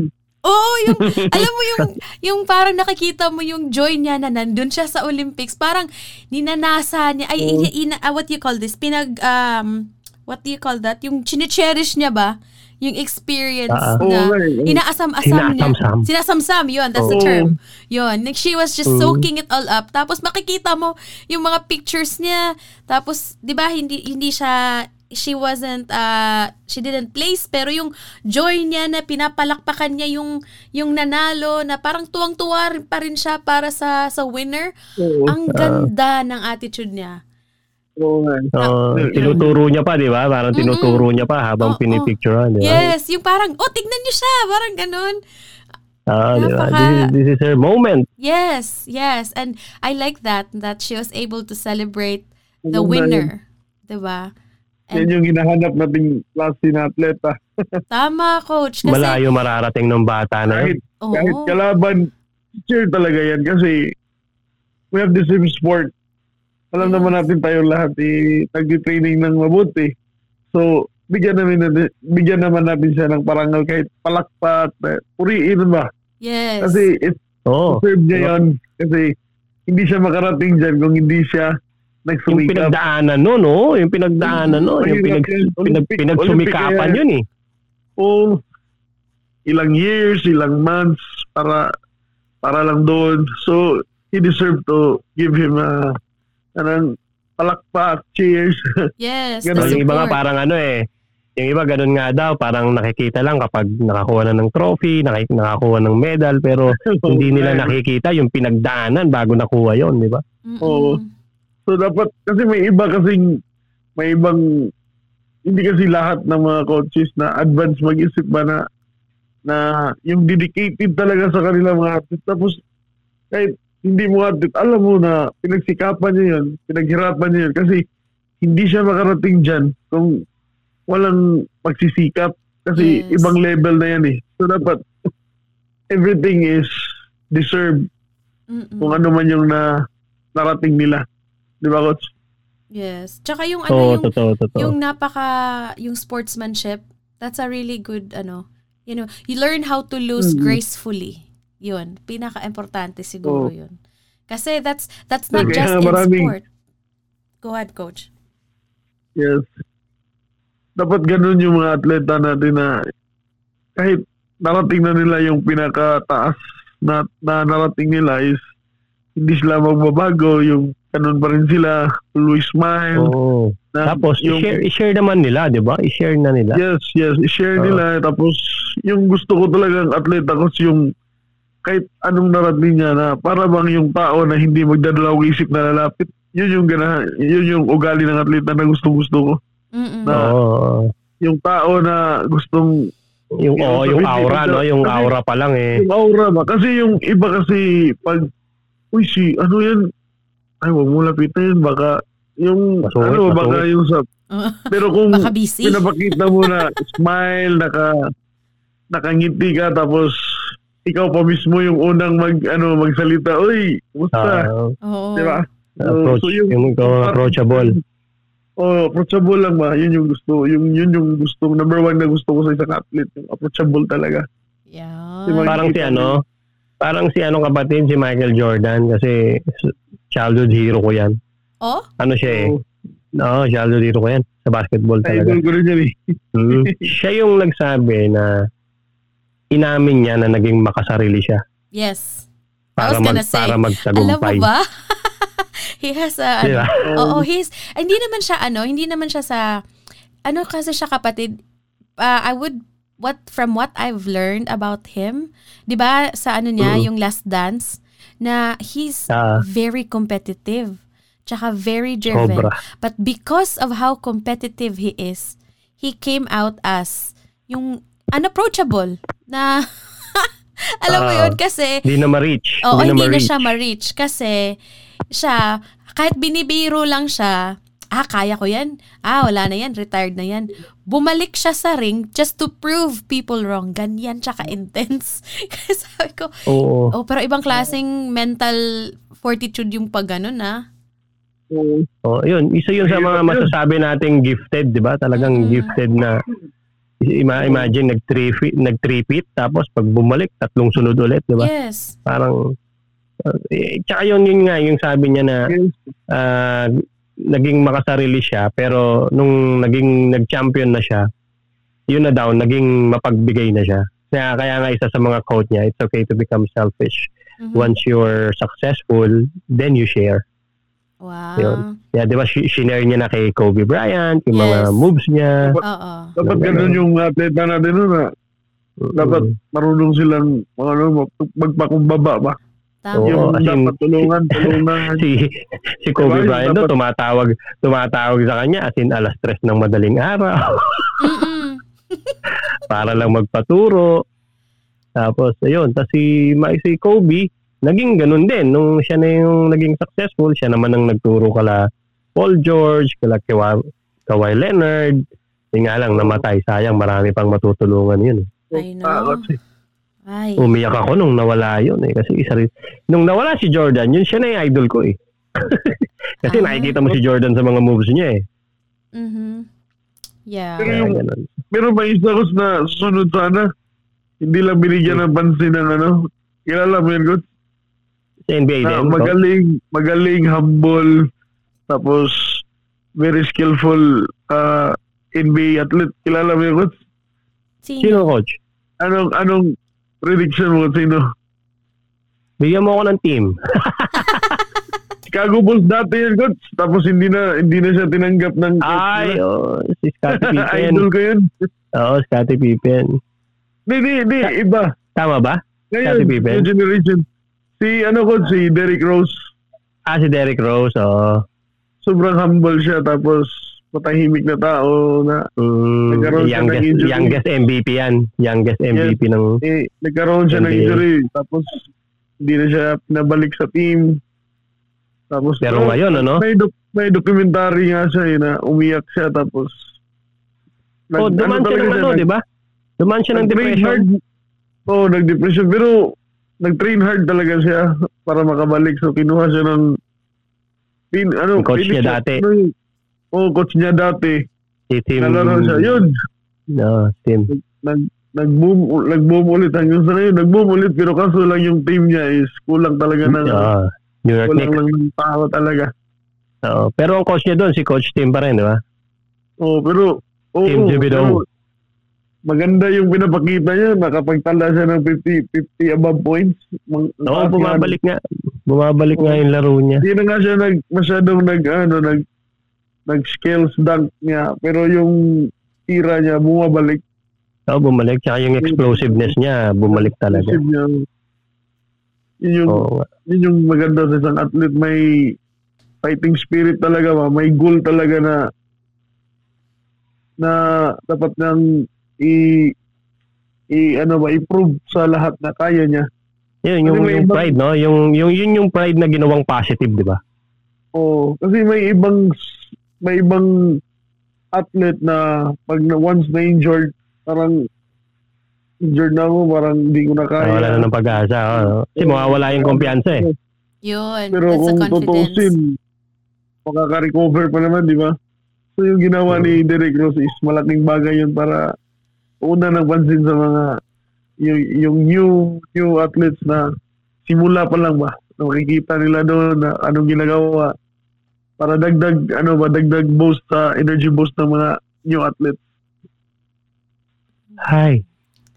S- Sana Alam mo, isa sa pinangarap ko yun, yung maglaro ako ng ano, professional basketball. Kaso hindi ako binigyan ng height. Eh. Hanggang 5'7 lang ako, kapatid eh. Sus, nako, yun na nga eh, yun oh, height. Okay lang boss, binigyan naman tayo ng ano skills na makapagturo. Ayun na lang. Ayun. Oh, yun na lang. yung talaga. tinuturuan. Yun yung sa akin, Gus. Yung, yung ako nga, gusto ko makapaglaro ng Olympic, pero hanggang ano lang talaga ako, Vietnam, yung mga ano, Kasi international. Parating ka ng ibang bansa dyan sa larangan mo, di ba? oh, Kaya pero ako, Di basta-basta kabilang barangay lang ah. narating ko. Oo. yung dream talaga, Gus, ba, na gusto mo talagang makamit is yung Olympic talaga ba. Pero, at least, Yun ang sa, ultimate goal eh, no? ng lahat ng athlete. Oo, at ultimate least, goal ah, talaga yan. sa awa ng Diyos, nakapag-produce naman ako ng athlete na naging Olympian. Yes. So, proud, proud na proud talaga ako. Dahil nang dahil sa kanya, naman eh, magiging proud doon. Nang dahil sa kanya din, coach, is hindi na ako, hindi na talaga yung, yung baga sa dati, coach ka lang ng ano, yan, yan, ganyan. So, ngayon, yung, yung pagka-coach talaga is buo na talaga. As in, complete na ba? Kasi yung pagiging coach, hindi lang yung, ano eh, dapat yung na-produce mo, kikita talaga, So, nagpapasalamat ako sa kanya na ginawa niya akong buong-buong coach talaga na na-produce ko siya. Mm. Tama. Naging Olympian siya. Coach, Galing. nakabalik na ba si Ando from Tokyo? Or na- naka-quarantine pa? Actually, actually nakabalik na. Di- Dito nga sa bahay yung kagabi. Yung, yung nag-text tayo, nag nag-PPM ka dahil sa schedule ngayon. Oo. Is magkasama kami doon. Ah, Pero, sana pala sinama natin siya Oh, sa interview. Oo nga, no? Oo. Next time, next Wow, time. Sayang. Di, gusto ko sana sabihin eh. Sabihin sana kung Oh, Ali ba siya or kaso ma, nihiya lang ako mga. Next time, coach. Pero, yes, no problem. Yay. Ando is, ano kasi, binigyan siya ng offer ng Coast Guard. Oh, wow. nung, Mm. nung, nung naglaro siya dati sa ano, Olympic is uh, speed placer siya. Kinuha siya ng Coast Guard. So yung dati yung coach namin ayaw ayaw niya. Ayaw niya ang head coach namin na pumasok siya ng Coast Guard. So yung bata lumapit sa akin na coach, tulungan mo ako na maging Coast Guard ako kasi yung pangarap ko maging isang tagapanglingkod ng ano bayan talaga. Grabe, no? So, gusto Guard din niya? Pa rin, no? Gusto din niyang Yes, mag-coast oo, guard. so- Oh. oh, Public service pa rin, ano? So, tinawagan ko yung nag nag-communicate ako sa officers na nag nag nagbigay sa kanya ng na yung nag ano sa kanya nag-pick up sa kanya para maging isang coast guard tinawagan ko so nag-usap kami so sabi ko yung coach na kausap niyo na hindi nag hindi nag-okay na maging coast guard siya is yun yung head coach namin pero yung coach talaga niya ando is ako Mm. So now, i-assure nyo lang talaga, na no? i-assure nyo lang na maganda yung maganda yung ah i-assure nyo lang na matanggap yung ano assurance lang ang hiningi ko sa kanila na ah, wala nang ibang ano ko ba kasi direct direct service eh. ah, okay. direct order yung bali nangyari ba. So nag-promise siya sa akin na pagdating na doon is magti-take out na lang siya, gakuha siya ng badge, ipakilala siya sa mga tataas, tapos after doon, after ng take out siya is regular coast guard na talaga siya, may badge na siya, may number na siya.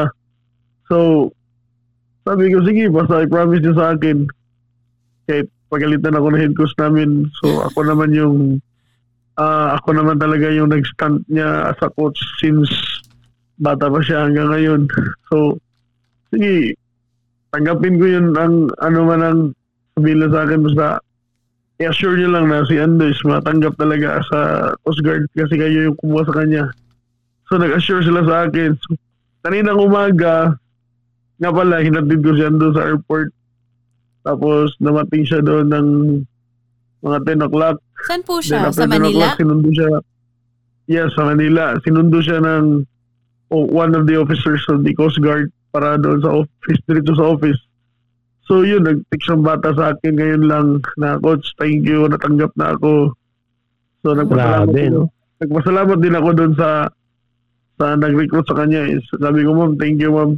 So sabi ni ma'am is, ah thank you din, Coach, kasi ginawa ako ng tulay ng ng Panginoon na maka, makuha ko si Ando bilang ma- para matulungan ko maging isang kasamahan namin dito na Coast Guard. So sabi ko is, ah bless niya yun, ma'am, at pangarap din niya yun na maging Coast Guard siya. So, sana lang, ma'am, na ah, hindi siya magbago. Coach, yun, yung, yun lang ang inatubag ko sa bata na kamit niya ang pangarap niya. Hindi siya magbago. Mm. Kung siyang lumingon Mm. sa kung siya sa nanggaling sa mga taong, lalo-lalo na sa mga taong nasa likod niya palagi ng in time na walang-wala talaga.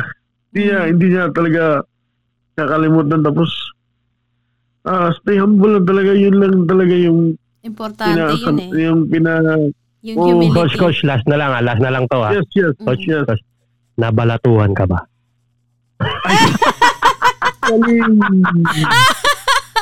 Actually, actually, Hindi, joke lang. Pero kahit di, di, di, kahit di, Hindi, di, hindi, kailangan sagutin yun, lang. ah. Ano lang. No, no, uh, actually, it- it's a normal since kung ang bata talaga yung kusang loob talaga niya ibinigay, ang bibigyan niya ko is sa big uh, uh, bonus para sa akin. Pero Mm. sa ngayon, maraming naglalabasan na ganito yung matanggap nila, ganyan, ganun. Pero Pero so wala far, wala, pang, wala pang natanggap yung bata talaga. So, Ah, si Heidelin pa lang ang may natanggap talaga. oh, si Heidelin lang talaga mo lang na natanggap. Kasi si Heidelin is, iniisa-isa niya talaga pinuntahan yun eh. So, Olympian siya, gold medalist. So, alangan na hindi nila i, i ano yan, i-acknowledge yung Mm, Yung sinabi sinabi ng nila, no? sa kanya. history. Oo, First Ah, ma. weightlifting Olympian history na nag-gold, di ba? Oh, tama. first So- gold talaga yon. Yun muna ang binigyan nila na priority. Pero yung sina Ando, sina Yolo, yung iba pang mga kasama niya na hindi nag-medal na pero pasok sina Pero Didal. Pasok sa sa ranking. Until now, Top 7, oh, 'di ba si until now, Ando? wala pa. Yes, ma'am. Top 7 siya 'di ba sa overall? Top 7, yes, ma'am. Yes, ma'am. Ah, Overall. galing. Grabe. So, okay. Grabe. Kinikilabutan ako, I know. grabe. Imagine ah, Oo. Coach Gary. Coach Gary ah. Ito ah. Yes. Ako naman magme-message ako sa'yo. No? Yes, good.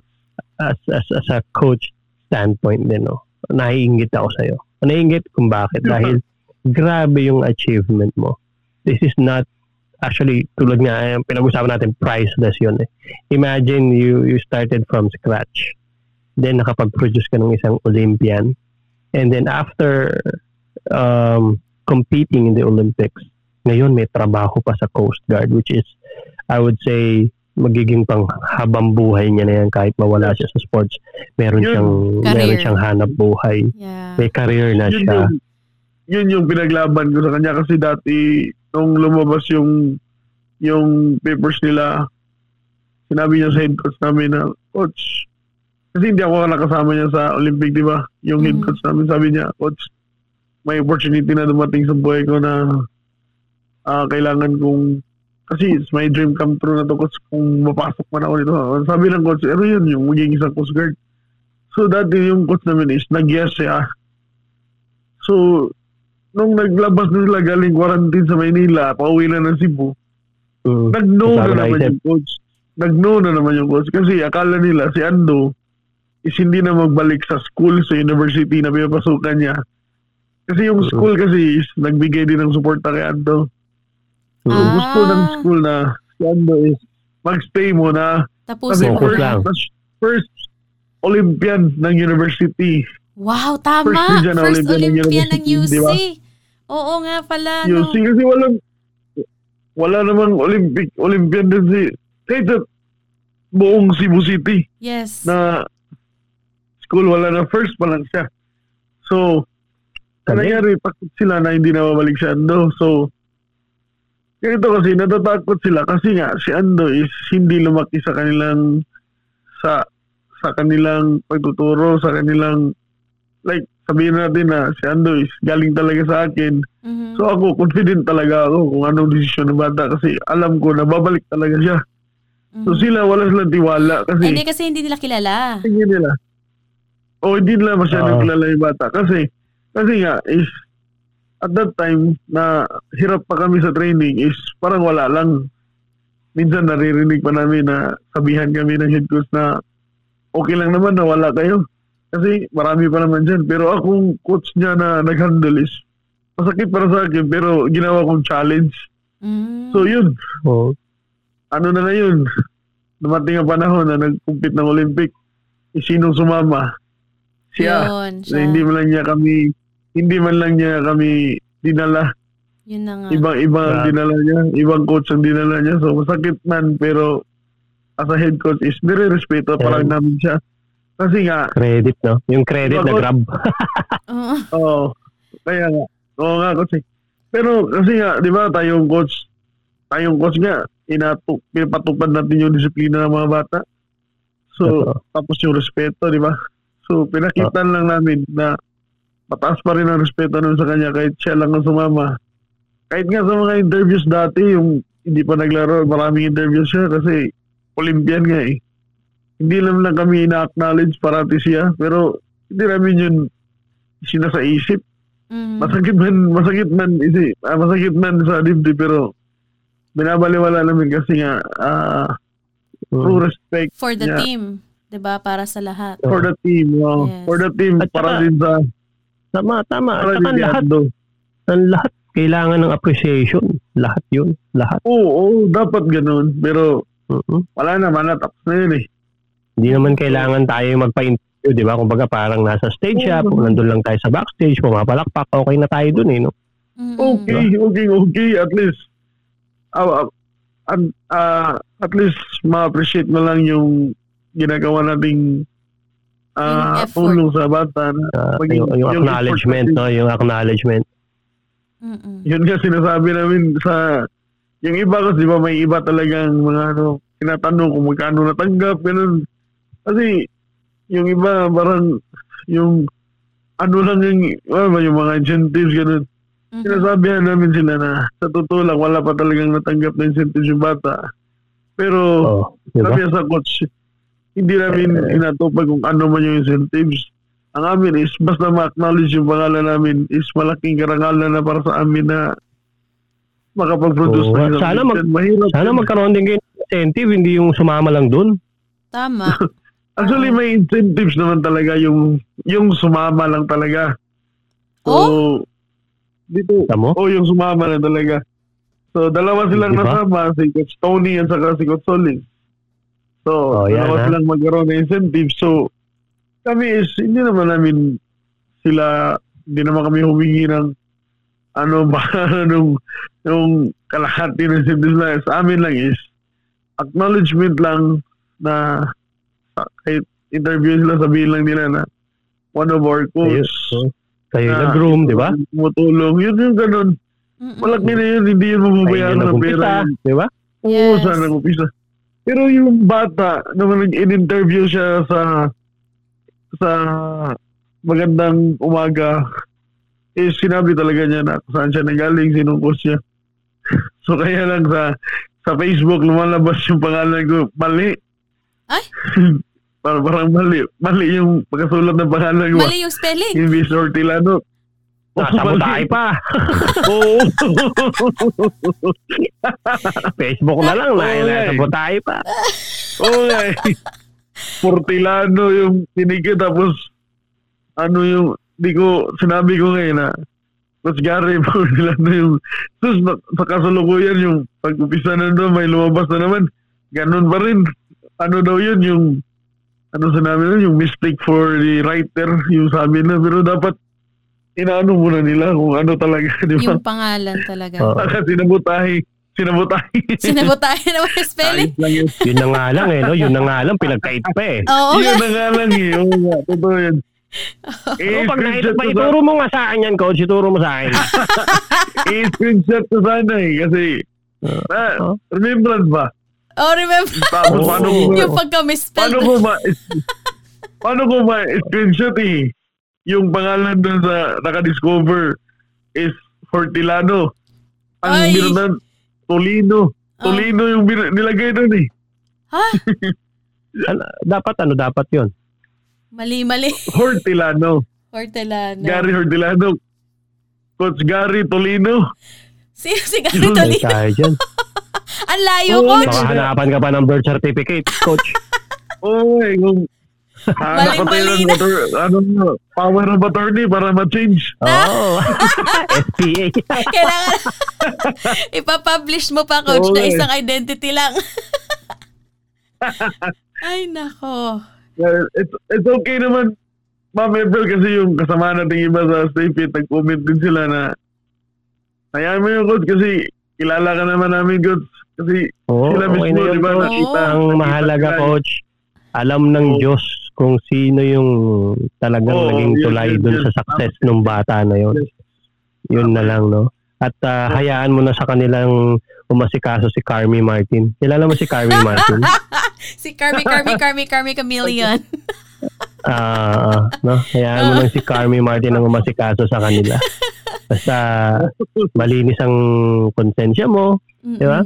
Ikaw, ik- sa mata ng bata, sa puso, sa isip ng bata na yun, eh, talaga namang kahit- ikaw. kahit dito naman sa, ano, dito naman sa amin, sa aming barangay talaga, alam naman nila talaga kasi walang ibang coach dito na weightlifting coach ako lang. Mm-mm. Tapos yung karamihan sa atlet ko, atlet Eh, namin dahil- sa gym. Eh, Galing dahil dito sa naririnig na nila namin. itong podcast na to, coach. Oo. oh, eh, malalaman na nila, di ba, Malalaman DJ April? nila. magkakalaman na. Tsaka yung spelling. Di ba? Oo. Oo, Dito tsaka- correct lahat ng spelling. Dapat yung spelling i-double check ko kasi dapat i-correct natin ka yan. Joel, Nakakaloka. ah. Oo nga. Bahala ka na dyan. Oo. Tsaka coach, alam naman namin, alam namin na, you know, Yes, yes, yes. oo, yung the people ano, that know you, the people that know you, Yeah. alam nila kung gaano mo kamahal yung sport ng weightlifting. So, you know, Opo. It's okay. Sobra. Yes. Kasi, Maraming maraming maraming maraming salamat at pagsaludo sa iyo, Coach Yes. Gary. Yes, yes, ito. ma'am. Thank you rin po sa pag-invita Di niyo. ba? Imagine, Oh, di ba? Started from scratch. Olympian, ngayon Coast Guard. Saan ka pa? Oo, oh, di ba? Coast Guard na.